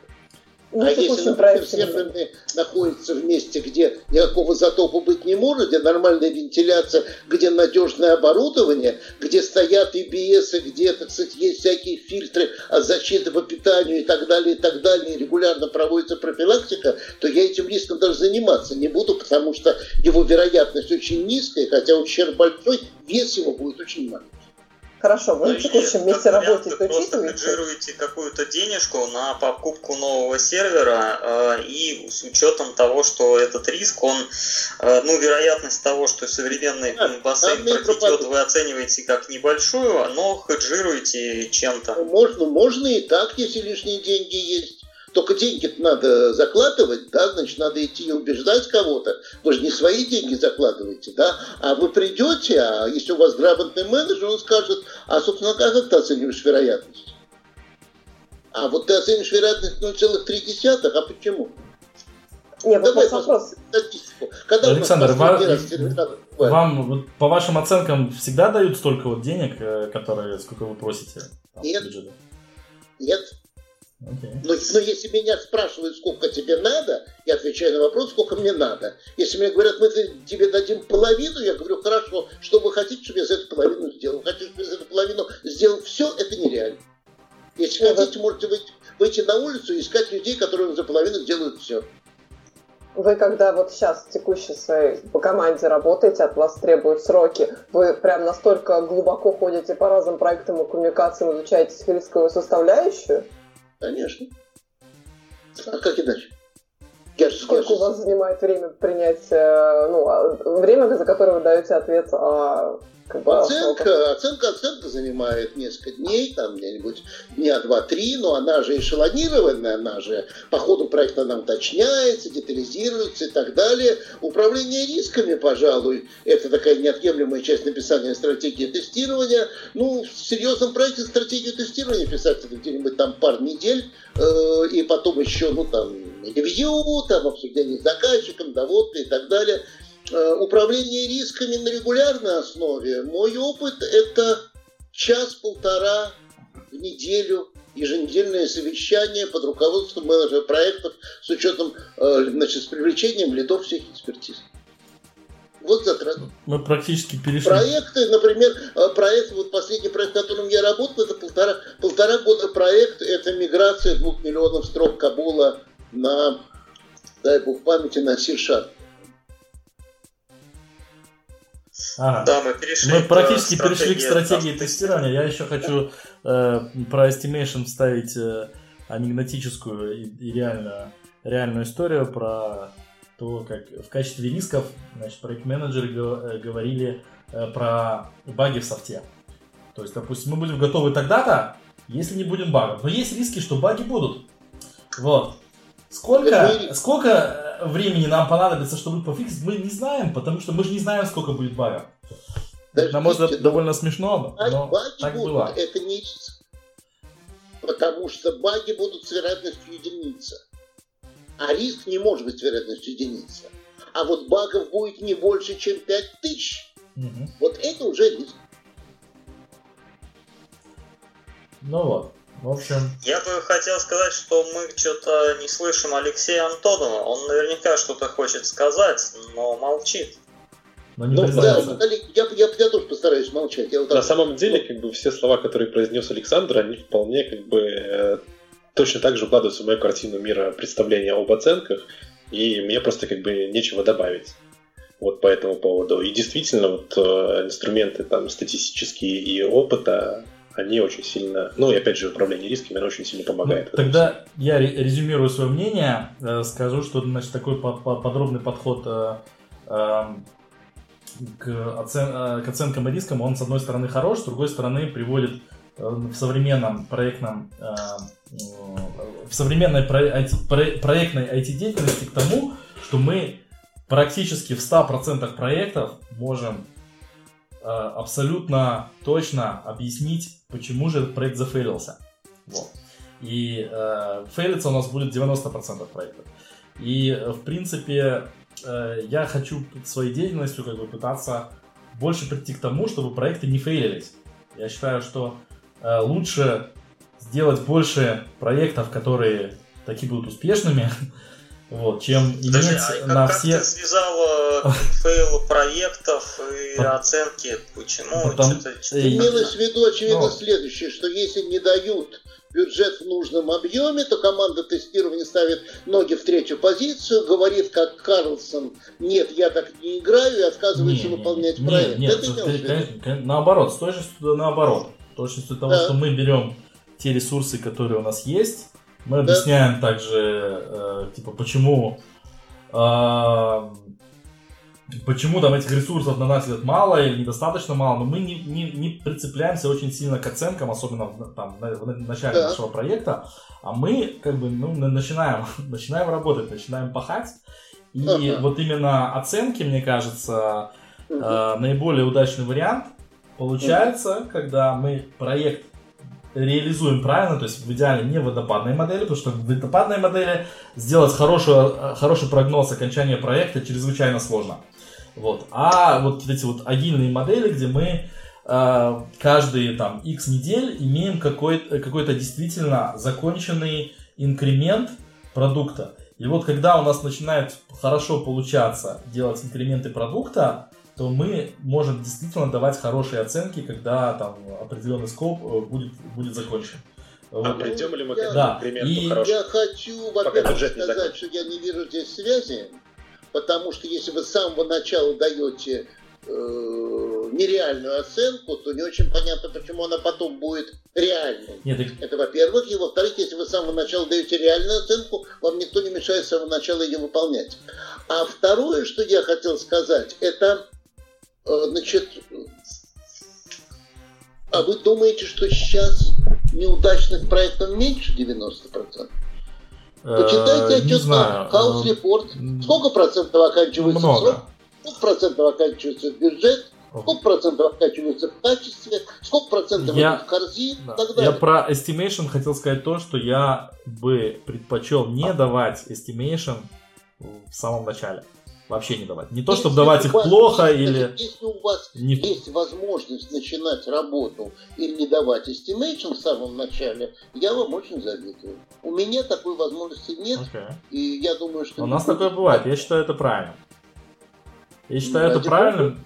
Я А, про estimation хотел это- еще вот это добавить хороший такую, подход. такую вещь, что у бизнеса бывает очень часто такая ситуация, что вот сначала оценка, что нам нужно 3,5 тысячи часов, а, приходит менеджер, говорит, вот, а у нас есть э, всего лишь 700 часов на тестирование, и менеджер говорит вам, вот, ребята, 700 часов, но вы там как-нибудь Это э, уложитесь, и пони- все понимают, Э- что эти мы не вещи- сможем протестировать так же качественно, но качественно тогда протестировать. ага. начинается приоритизация и э, выискивание наиболее важных частей проекта, и э, мы пытаемся в меньшие сроки уложить большие приоритеты. На тестирование вообще не нужно часов закладывать. Тестирование это часть э, общей, общего процесса разработки. И глупо, э, ну, во- вообще глупо говорить там о том, что мы там тестируем какое-то количество часов, достаточно недостаточно. Обычно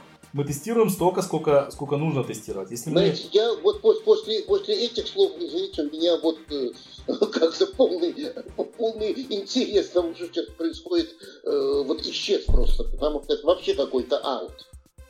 То есть, что вы тестируете от забора до обеда? Вы тестируете, пока у вас бюджет не кончится? В смысле А бюджет там не кончится? У меня бюджет, стоп, секундочку. Э, тестирование у меня, стоп, споко- я, я закончу свою мысль. Тестирование Да. неотъемлемый процесс разработки. которая состоит из четырех частей. Это анализ, дизайн, программирование, тестирование. Вам, наверное, известны эти четыре части, да? Это все является разработкой. Деление это на четыре части и прогнозирование каждой части отдельно, это абсурд, бессмысленность и э, экономический ущерб для предприятия. Вот это мое мнение. Так мы же, как обычно, прогнозируем тестирование для тех проектов, для которых написаны там какие-то, ну, для них спрогнозировано там анализ. Ну, там, это, это олдскульно. Так, конечно, делали до 2000 года и все еще делают сейчас. Но так делать не надо. Которые вот от, от того, что дают оценки, как-то особо ущерба не несет. И кроме предприятия От... Люксофт я могу назвать еще огромное Откуда вы знаете, что Люксофт не несет ущерба? Откуда вы знаете? А, вы знаете, потому что когда... Вы это, конечно, когда... не знаете. Вы не можете, вы не можете сделать два проекта в, одино... в, в абсолютно одинаковых условиях, в котором в одном вы считаете расходы на тестирование, в другом не считаете, и потом посмотреть, какой проект сработал лучше. Если вы смогли провести такой эксперимент, вы могли бы точно определить, есть ли у вас ущерб от того, что от того, что э, вы считаете тестирование отвечаю, отдельной частью процесса отвечаю, или нет. Отвечаю на вашу реплику. Я работаю в Люксофте с первого дня, и Люксофт не всегда был таким, как сейчас. Люксофт начинался с 80 человек на Дмитровском шоссе.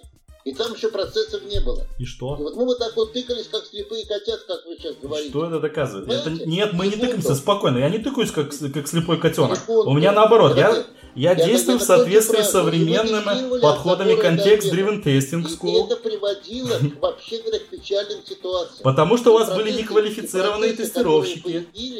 Они появились не потому, что их потребовали, а они появились потому, что они позволили выжить и позволили ну, работать отлично. лучше. И когда вы говорите о том, что вы считаете, что вот есть четыре активности, анализ, проектирование, программирование, тестирование, и не нужно оценивать трудозатраты на каждую из этих активностей, позвольте тогда вас спросить, а если вы не оцениваете трудозатраты на каждую из активностей, как вы оцениваете трудозатраты на весь проект в целом?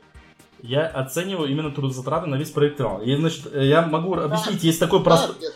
Значит, э, довольно простой подход. Во-первых, я могу оценить за, э, трудозатраты помесячно. Это очень просто. Это количество людей, выделенных на проект, умноженное на их зарплату. Правильно? Это не трудозатраты, это capacity. Это разные вещи.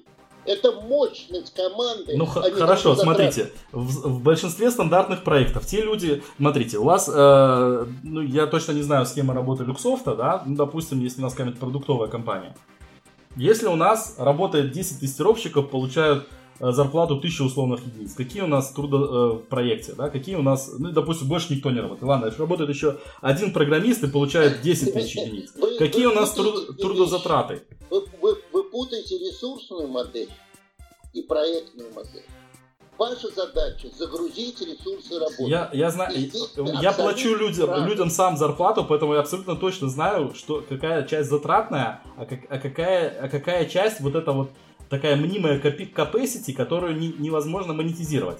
Я, я допускаю, что Люксофт по своей модели может э, э монетизировать э, простой э, тестировщиков, допустим, в одном проекте перекинуть как-то в другом. Да? Это, не, э, это доступно, скажем так, не для, далеко не для всех моделей, и даже не, не, не все аутсорсеры могут э, эффективно работать речь с этим механизмом. Идет об автомат... Речь идет о монетизации. Речь идет, например, об определении того, хватит нам людей на проект или на проекты, mm. или не хватит. Надо нам еще набирать или не надо? Нам 10 это, человек. Это 9... Вам, вам все еще 9 женщин не родят за месяц ребенка. Поэтому количество людей на проекте определять в соответствии с э, оцененными каким-то образом э, трудозатратами это, насто... это, это, бес... это бессмысленно. Это нет, а, нет, типичная ну, подожди, это, а, а, ошибка. Я, да. 17 за 2 года э, родят. Меня достаточно часто учат тестированию, но меня еще э, никогда не учили тому, что то, что я делаю неправильно, и я бы сказал, что это не приведет к результату. Я не учу. Простите, ради бога, я работаю так, как я считаю работать, так, как я считаю нормально работать. Я не очень понимаю, почему то, что я делаю, бессмысленно. Например, потому что это дает вполне определенный результаты проектные, я не очень понимаю, как я могу убедить, например, свое руководство, что вот давайте мы начнем проект, но оценки трудозатрат на тестирование, оценки сроков, оценки там ресурсов и так далее я давать не буду. Наверное, если я так скажу, мне вызовут скорую психиатрическую помощь. Может И быть. будут Александр, сейчас правы. можно Алексей, Алексей Мгм. пояснит еще раз. Я что-то не Ну очень да, еще понял, раз объясняю как схему. у Алексея Виноградова Да. происходит Месячные- estimate. То есть, месячные э, расходы у нас известны. И чё, и... Месячные расходы у нас известны. нет, Ты согласен? ресурсная модель. И все. Месячные расходы у нас известны на команду. Ну, там типичные всякие скрамы. Известно, да. Правильно? Вот. Не, Э, ну, а После вот нескольких итераций э, мы видим, э, мы видим прирост, э, инкремент функционала.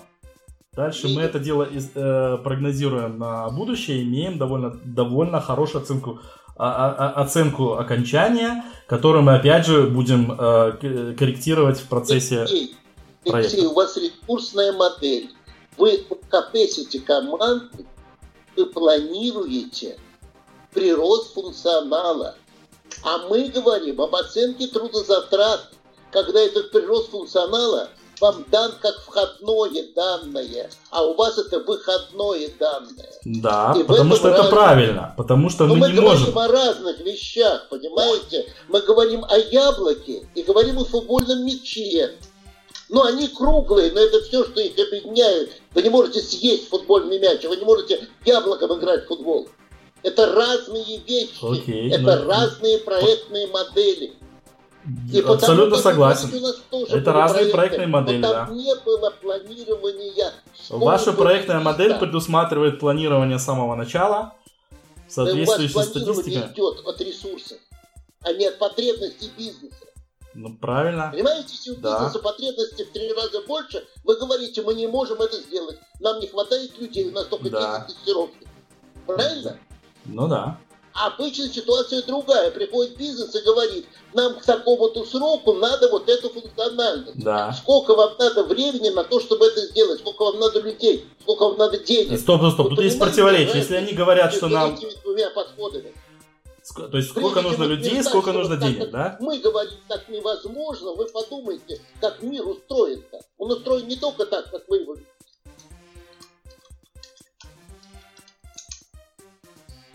Ну, мир устроен очень разнообразно, к счастью. Может, вы- не может быть, вы меня разыгрываете. Вот, поэтому, естественно, многие проекты идут по, по вашей модели, многие проекты идут э, э, по модели, которую описываю я.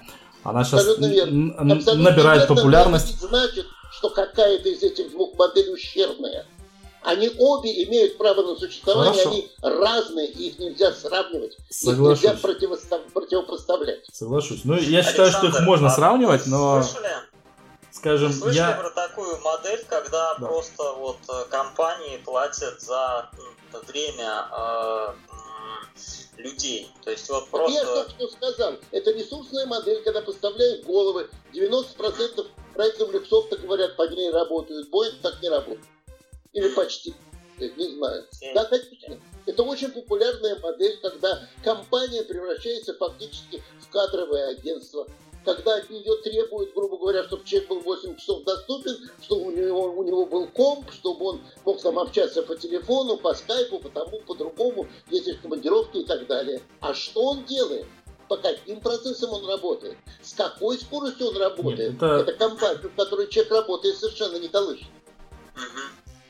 Это, в принципе, тоже эти- эти- вещи эти- этим моделям перпендикулярные. назовите, э, время, ну, там, с рабовладельческого строя.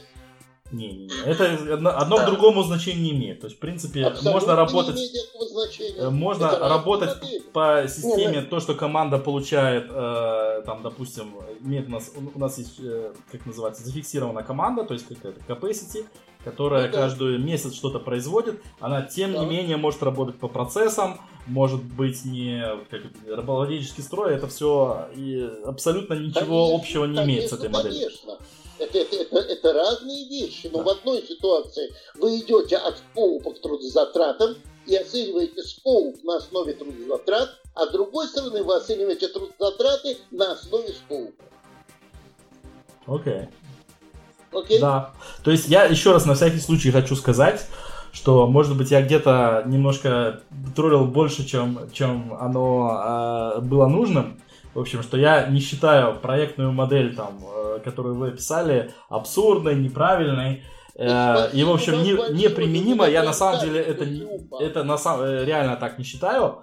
Я как бы больше люблю, так же, как я, это, наверное, очевидно понять ту модель, про которую я рассказывал. Я, в принципе, считаю, что многие модели имеют место на, на жизнь, и к тому же у проектов, так же, как вот я уже переходил, и люди у нас глубоко индивидуальны, это я уже говорил, а проекты у нас тоже очень сильно индивидуальны.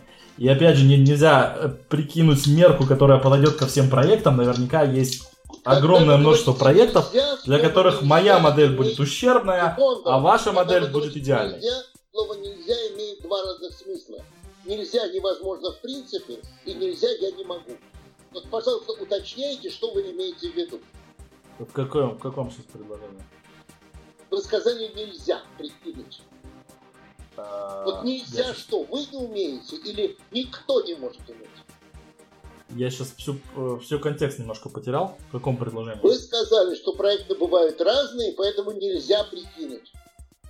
Э, я, я, что невозможно физически составить, э, невозможно сделать одну систему ведения проектов, которая будет подходить под любой, под Кто любой проект. Предложил?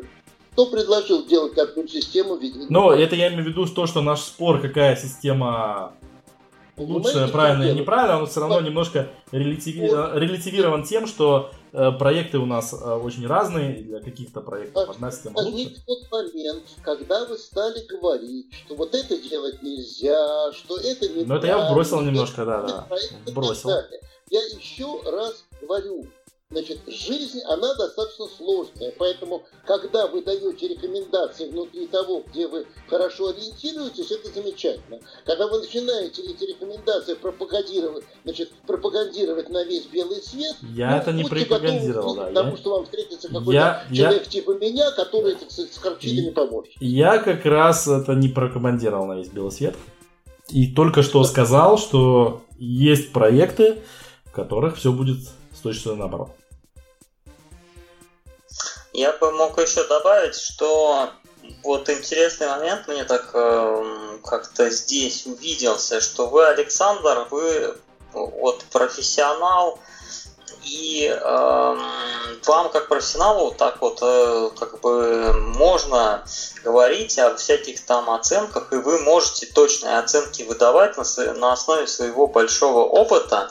Это а вот мой, э, модель, модель, я работаю модель тайм, э, модель покупания голов, она была выведена из-за того, что люди, ну и скажем так, планирование, оно не было всегда точным, и проекты часто в э, оценки не укладывались. Ничего подобного. И... Модель, не, ну покупания голов, модель покупания голов возникала совершенно в параллель, и модель покупания голов, она родилась потому, что очень многим заказчикам считается опасным передоверять управление.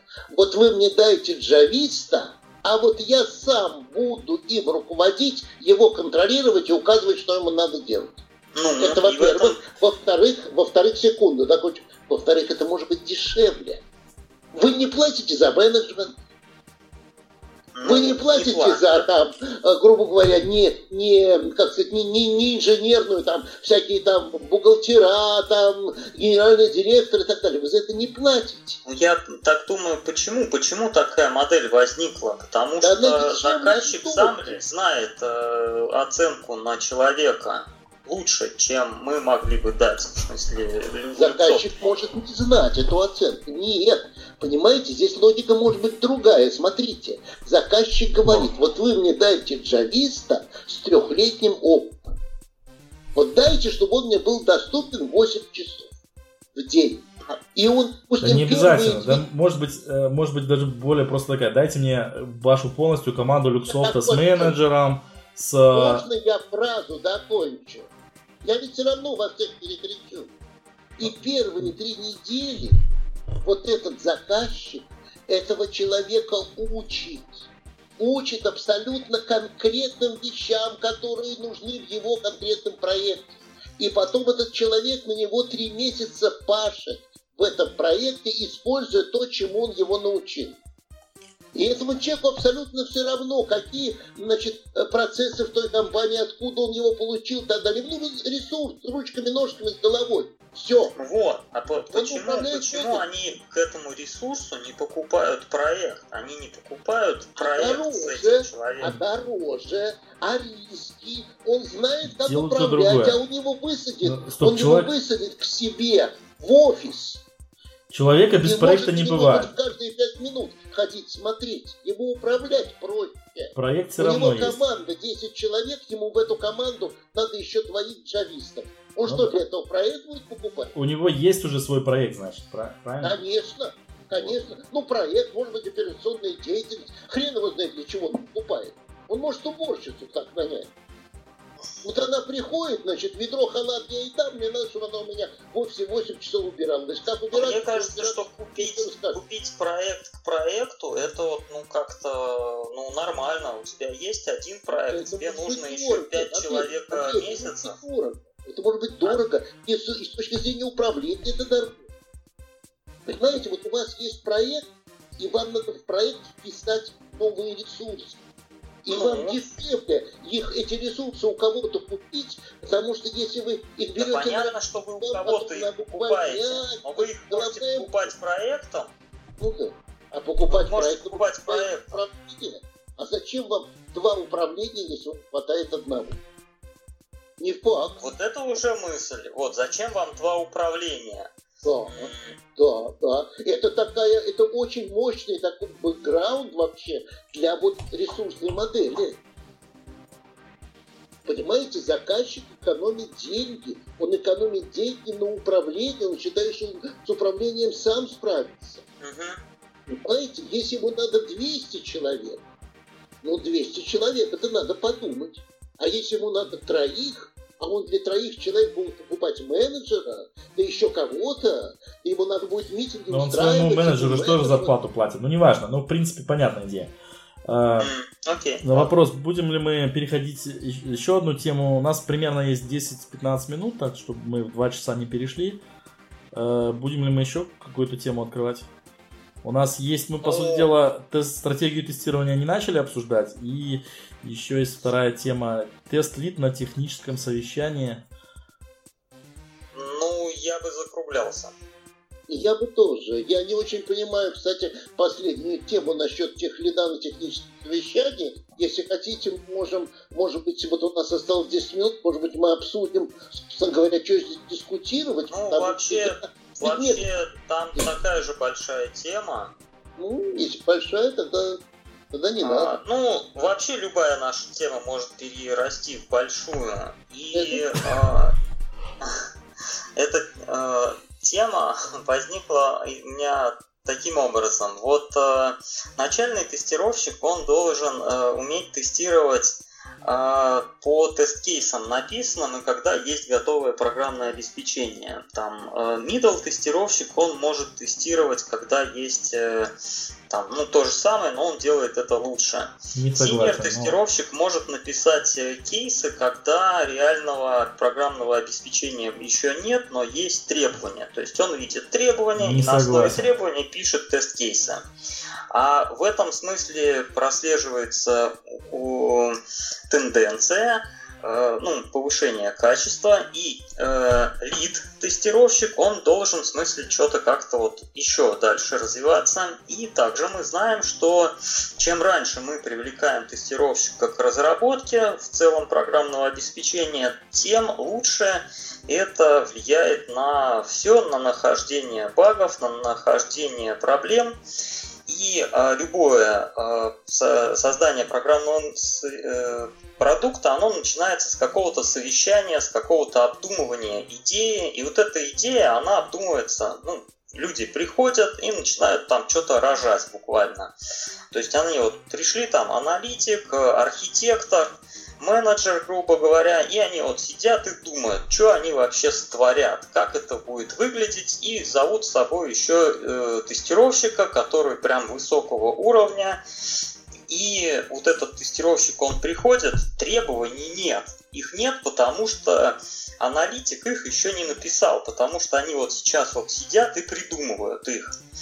И э, тестировщик подключился в самом начале проекта. Это хорошо. Вопрос, что делать-то?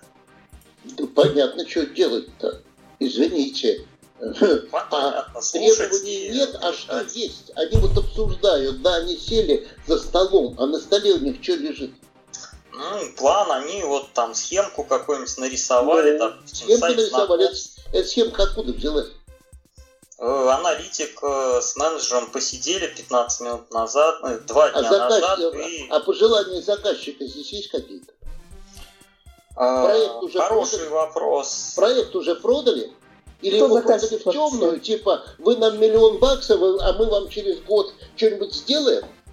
Коллеги, к моменту, когда в проекте, когда в проекте что-то начинается, в проекте находится столько информации, что, извините, ее всю не прочесть.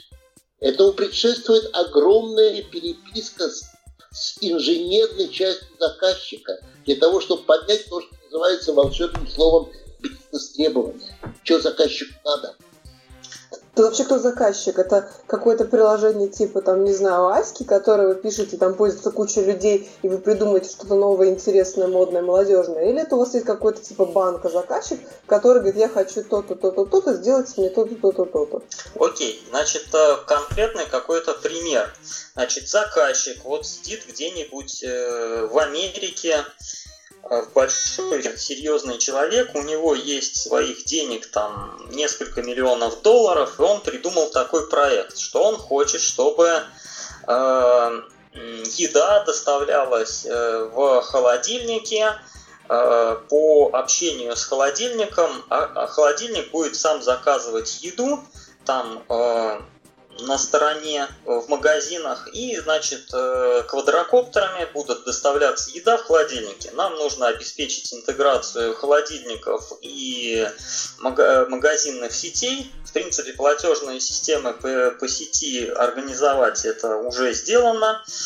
Эм, ну, э, что еще? Заказчик имеет идею, фактически, а, ну, документы там Э, допустим, вся идея на двух листах А4 написана, э, схемы, как это должно работать, пока нет. Вот э, собрались архитектор там и аналитик обдумать, как эта интеграция, и все должно работать. И вопрос, что делает тестировщик, правильно я понял? Да. Тестировщик слушает. У меня есть идея. Тестировщик слушает. Если что-то, ему же есть что-то сказать, он что-то говорит. В первую очередь он слушает для того, чтобы понять, чем, чем будем делать. Тебя устроит такой ответ? В принципе, да. Я... Меня нет, меня нет. То есть, во-первых, э, значит, речь идет еще вот о чем. А где здесь то, что называется subject matter, subject matter expert?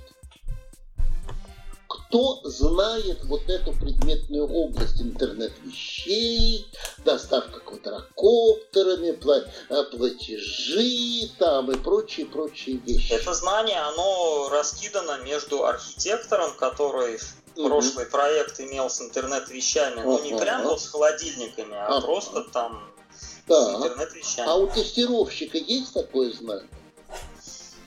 Хороший вопрос. Ну... Значит, если нет, надо учить, потому что если uh-huh. тестировщик не владеет предметной областью, никакого тестирования не будет.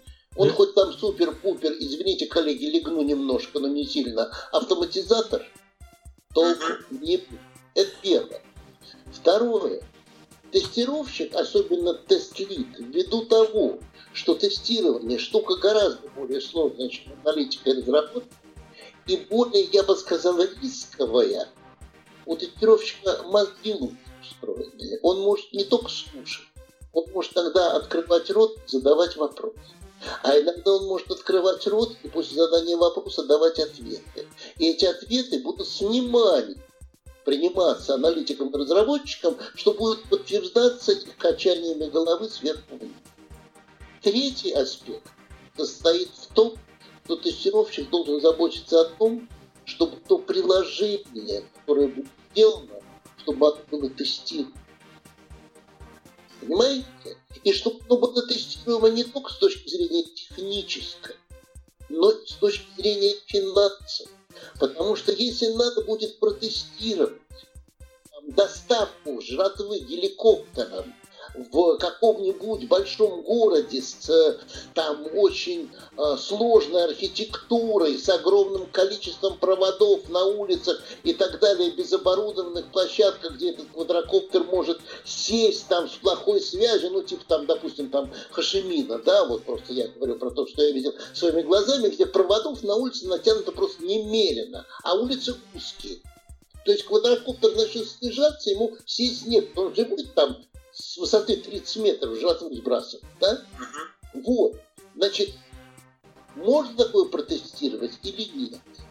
Вот я думаю, что как минимум у этого, у этой функциональности, от этой функциональности будет польза техническому совещанию. Но прежде всего, прежде всего, и это должна быть основная задача менеджера проекта, чтобы как минимум лиды были бы в предметной области настолько, как, так сказать, квалифицированы, чтобы они понимали друг друга без проблем.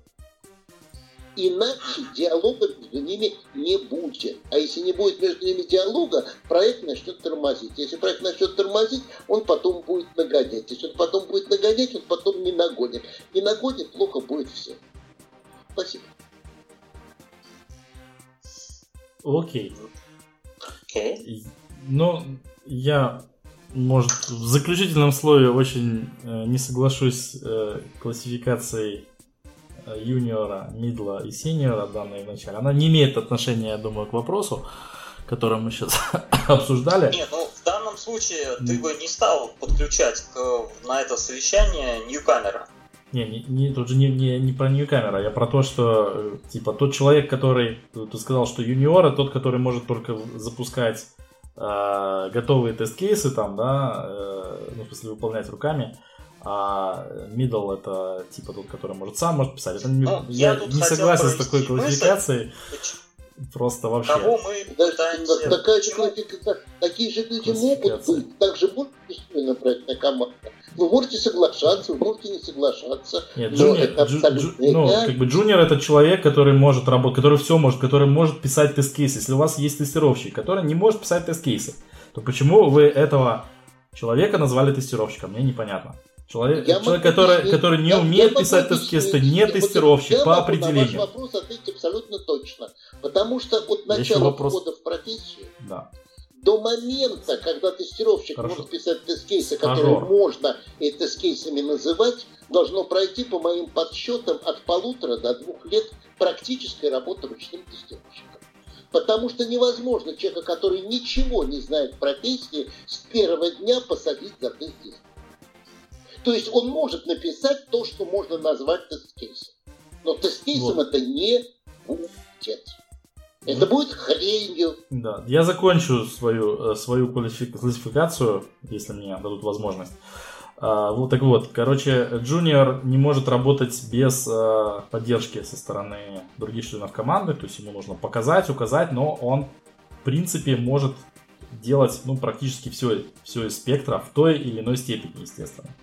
Э, Middle, тот, это человек, который может самостоятельно делать вот всё- тоже, опять же, все- весь спектр работы самостоятельно, там что-то находить и, э, и решать проблемы. А сеньор это тот, который может э, мидлов и юниоров э, обу- обучать делать, делать тому, что умеет сам. Простите, Такая а у меня джуниор автотесты может писать? Ну, конечно.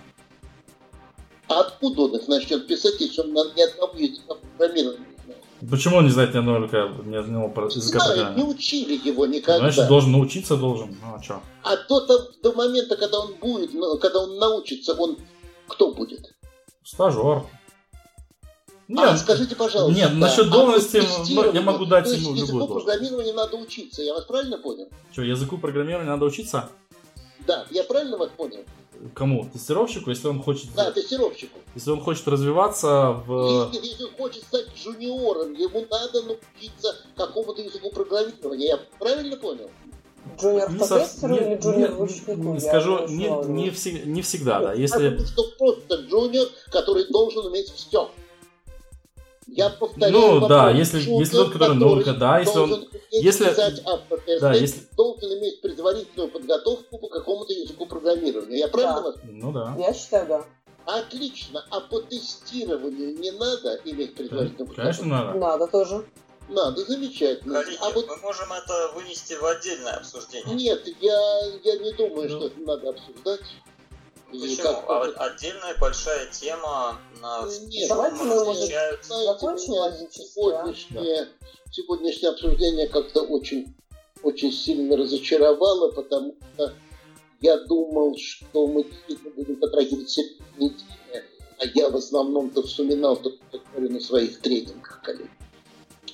Вот. э, Я бы хотел, чтобы мы на более серьезные, на более, сказал, сложные Вы можете написать тему, которую хотите обсудить, и вопросы, которые там должны упоминаться. про темы, я отмечал темы, и меня смущает не тема, а контент, который мы обсуждаем. Мы Понимаете? можем с- отдельно поэтому созвониться, Да, обсудить. конечно, да, конечно, мы можем созвониться. Я не вижу. Ну, Хорошо, может быть, темы были слишком простые, но я услышал, что были э, высказаны большое, ну, разное, э, скажем так, диаметрально противоположные мнения, что для меня уже показали того, что значит тема была все-таки не настолько простая. Вот. Но, ладно, извините.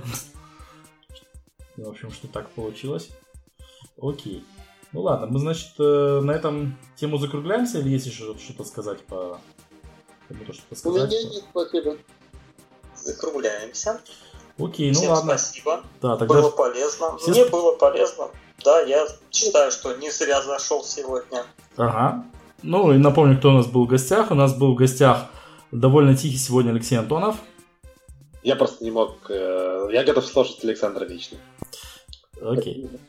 Значит, у нас была Екатерина Батеева. Да, я Спа- с вами. Да, все еще, да. Ну мы там, типа, закругляемся. Спасибо, Екатерина. А, Андрей Спасибо Епифанов, э, предложивший, наверное, большинство тем. Спасибо, Андрей. Да, и я тебя скажу благодарность Александру Александрову. Спасибо за э, лекции. Всегда Спасибо полезно. всем. Извините, если с кем-то был Да. Чересчур агрессивен. И вот по поводу того, что говорил Алексей в начале, вы можете править мое выступление так, как вы считаете нужным. Вы можете вырезать оттуда все, что вы считаете Мы- нужным. Единственное, что мне нужно, чтобы при этом не менялось смысл. Если хотите, вы можете мне прислать на ревью. И так сказать, если я даю окей, то никаких претензий не будет. Мы вырежем только весь мат. Окей? Да, мат как раз я предпочел бы оставить. Окей, нет, обязательно вырежем. Ну, Да так. ему было мало. Это, ну это чтоб, чуть-чуть. это ж- Ну, да. чтобы у зрителей была интрига, а что ж такого говорил Александр вы Александров, дедушка российского тестирования. Вот. Окей. Окей, ладно, спасибо. И пытался каким-то образом э, противоречить и вел э, сегодняшний выпуск. Я, Алексей Виноградов. Спасибо за внимание. Спасибо.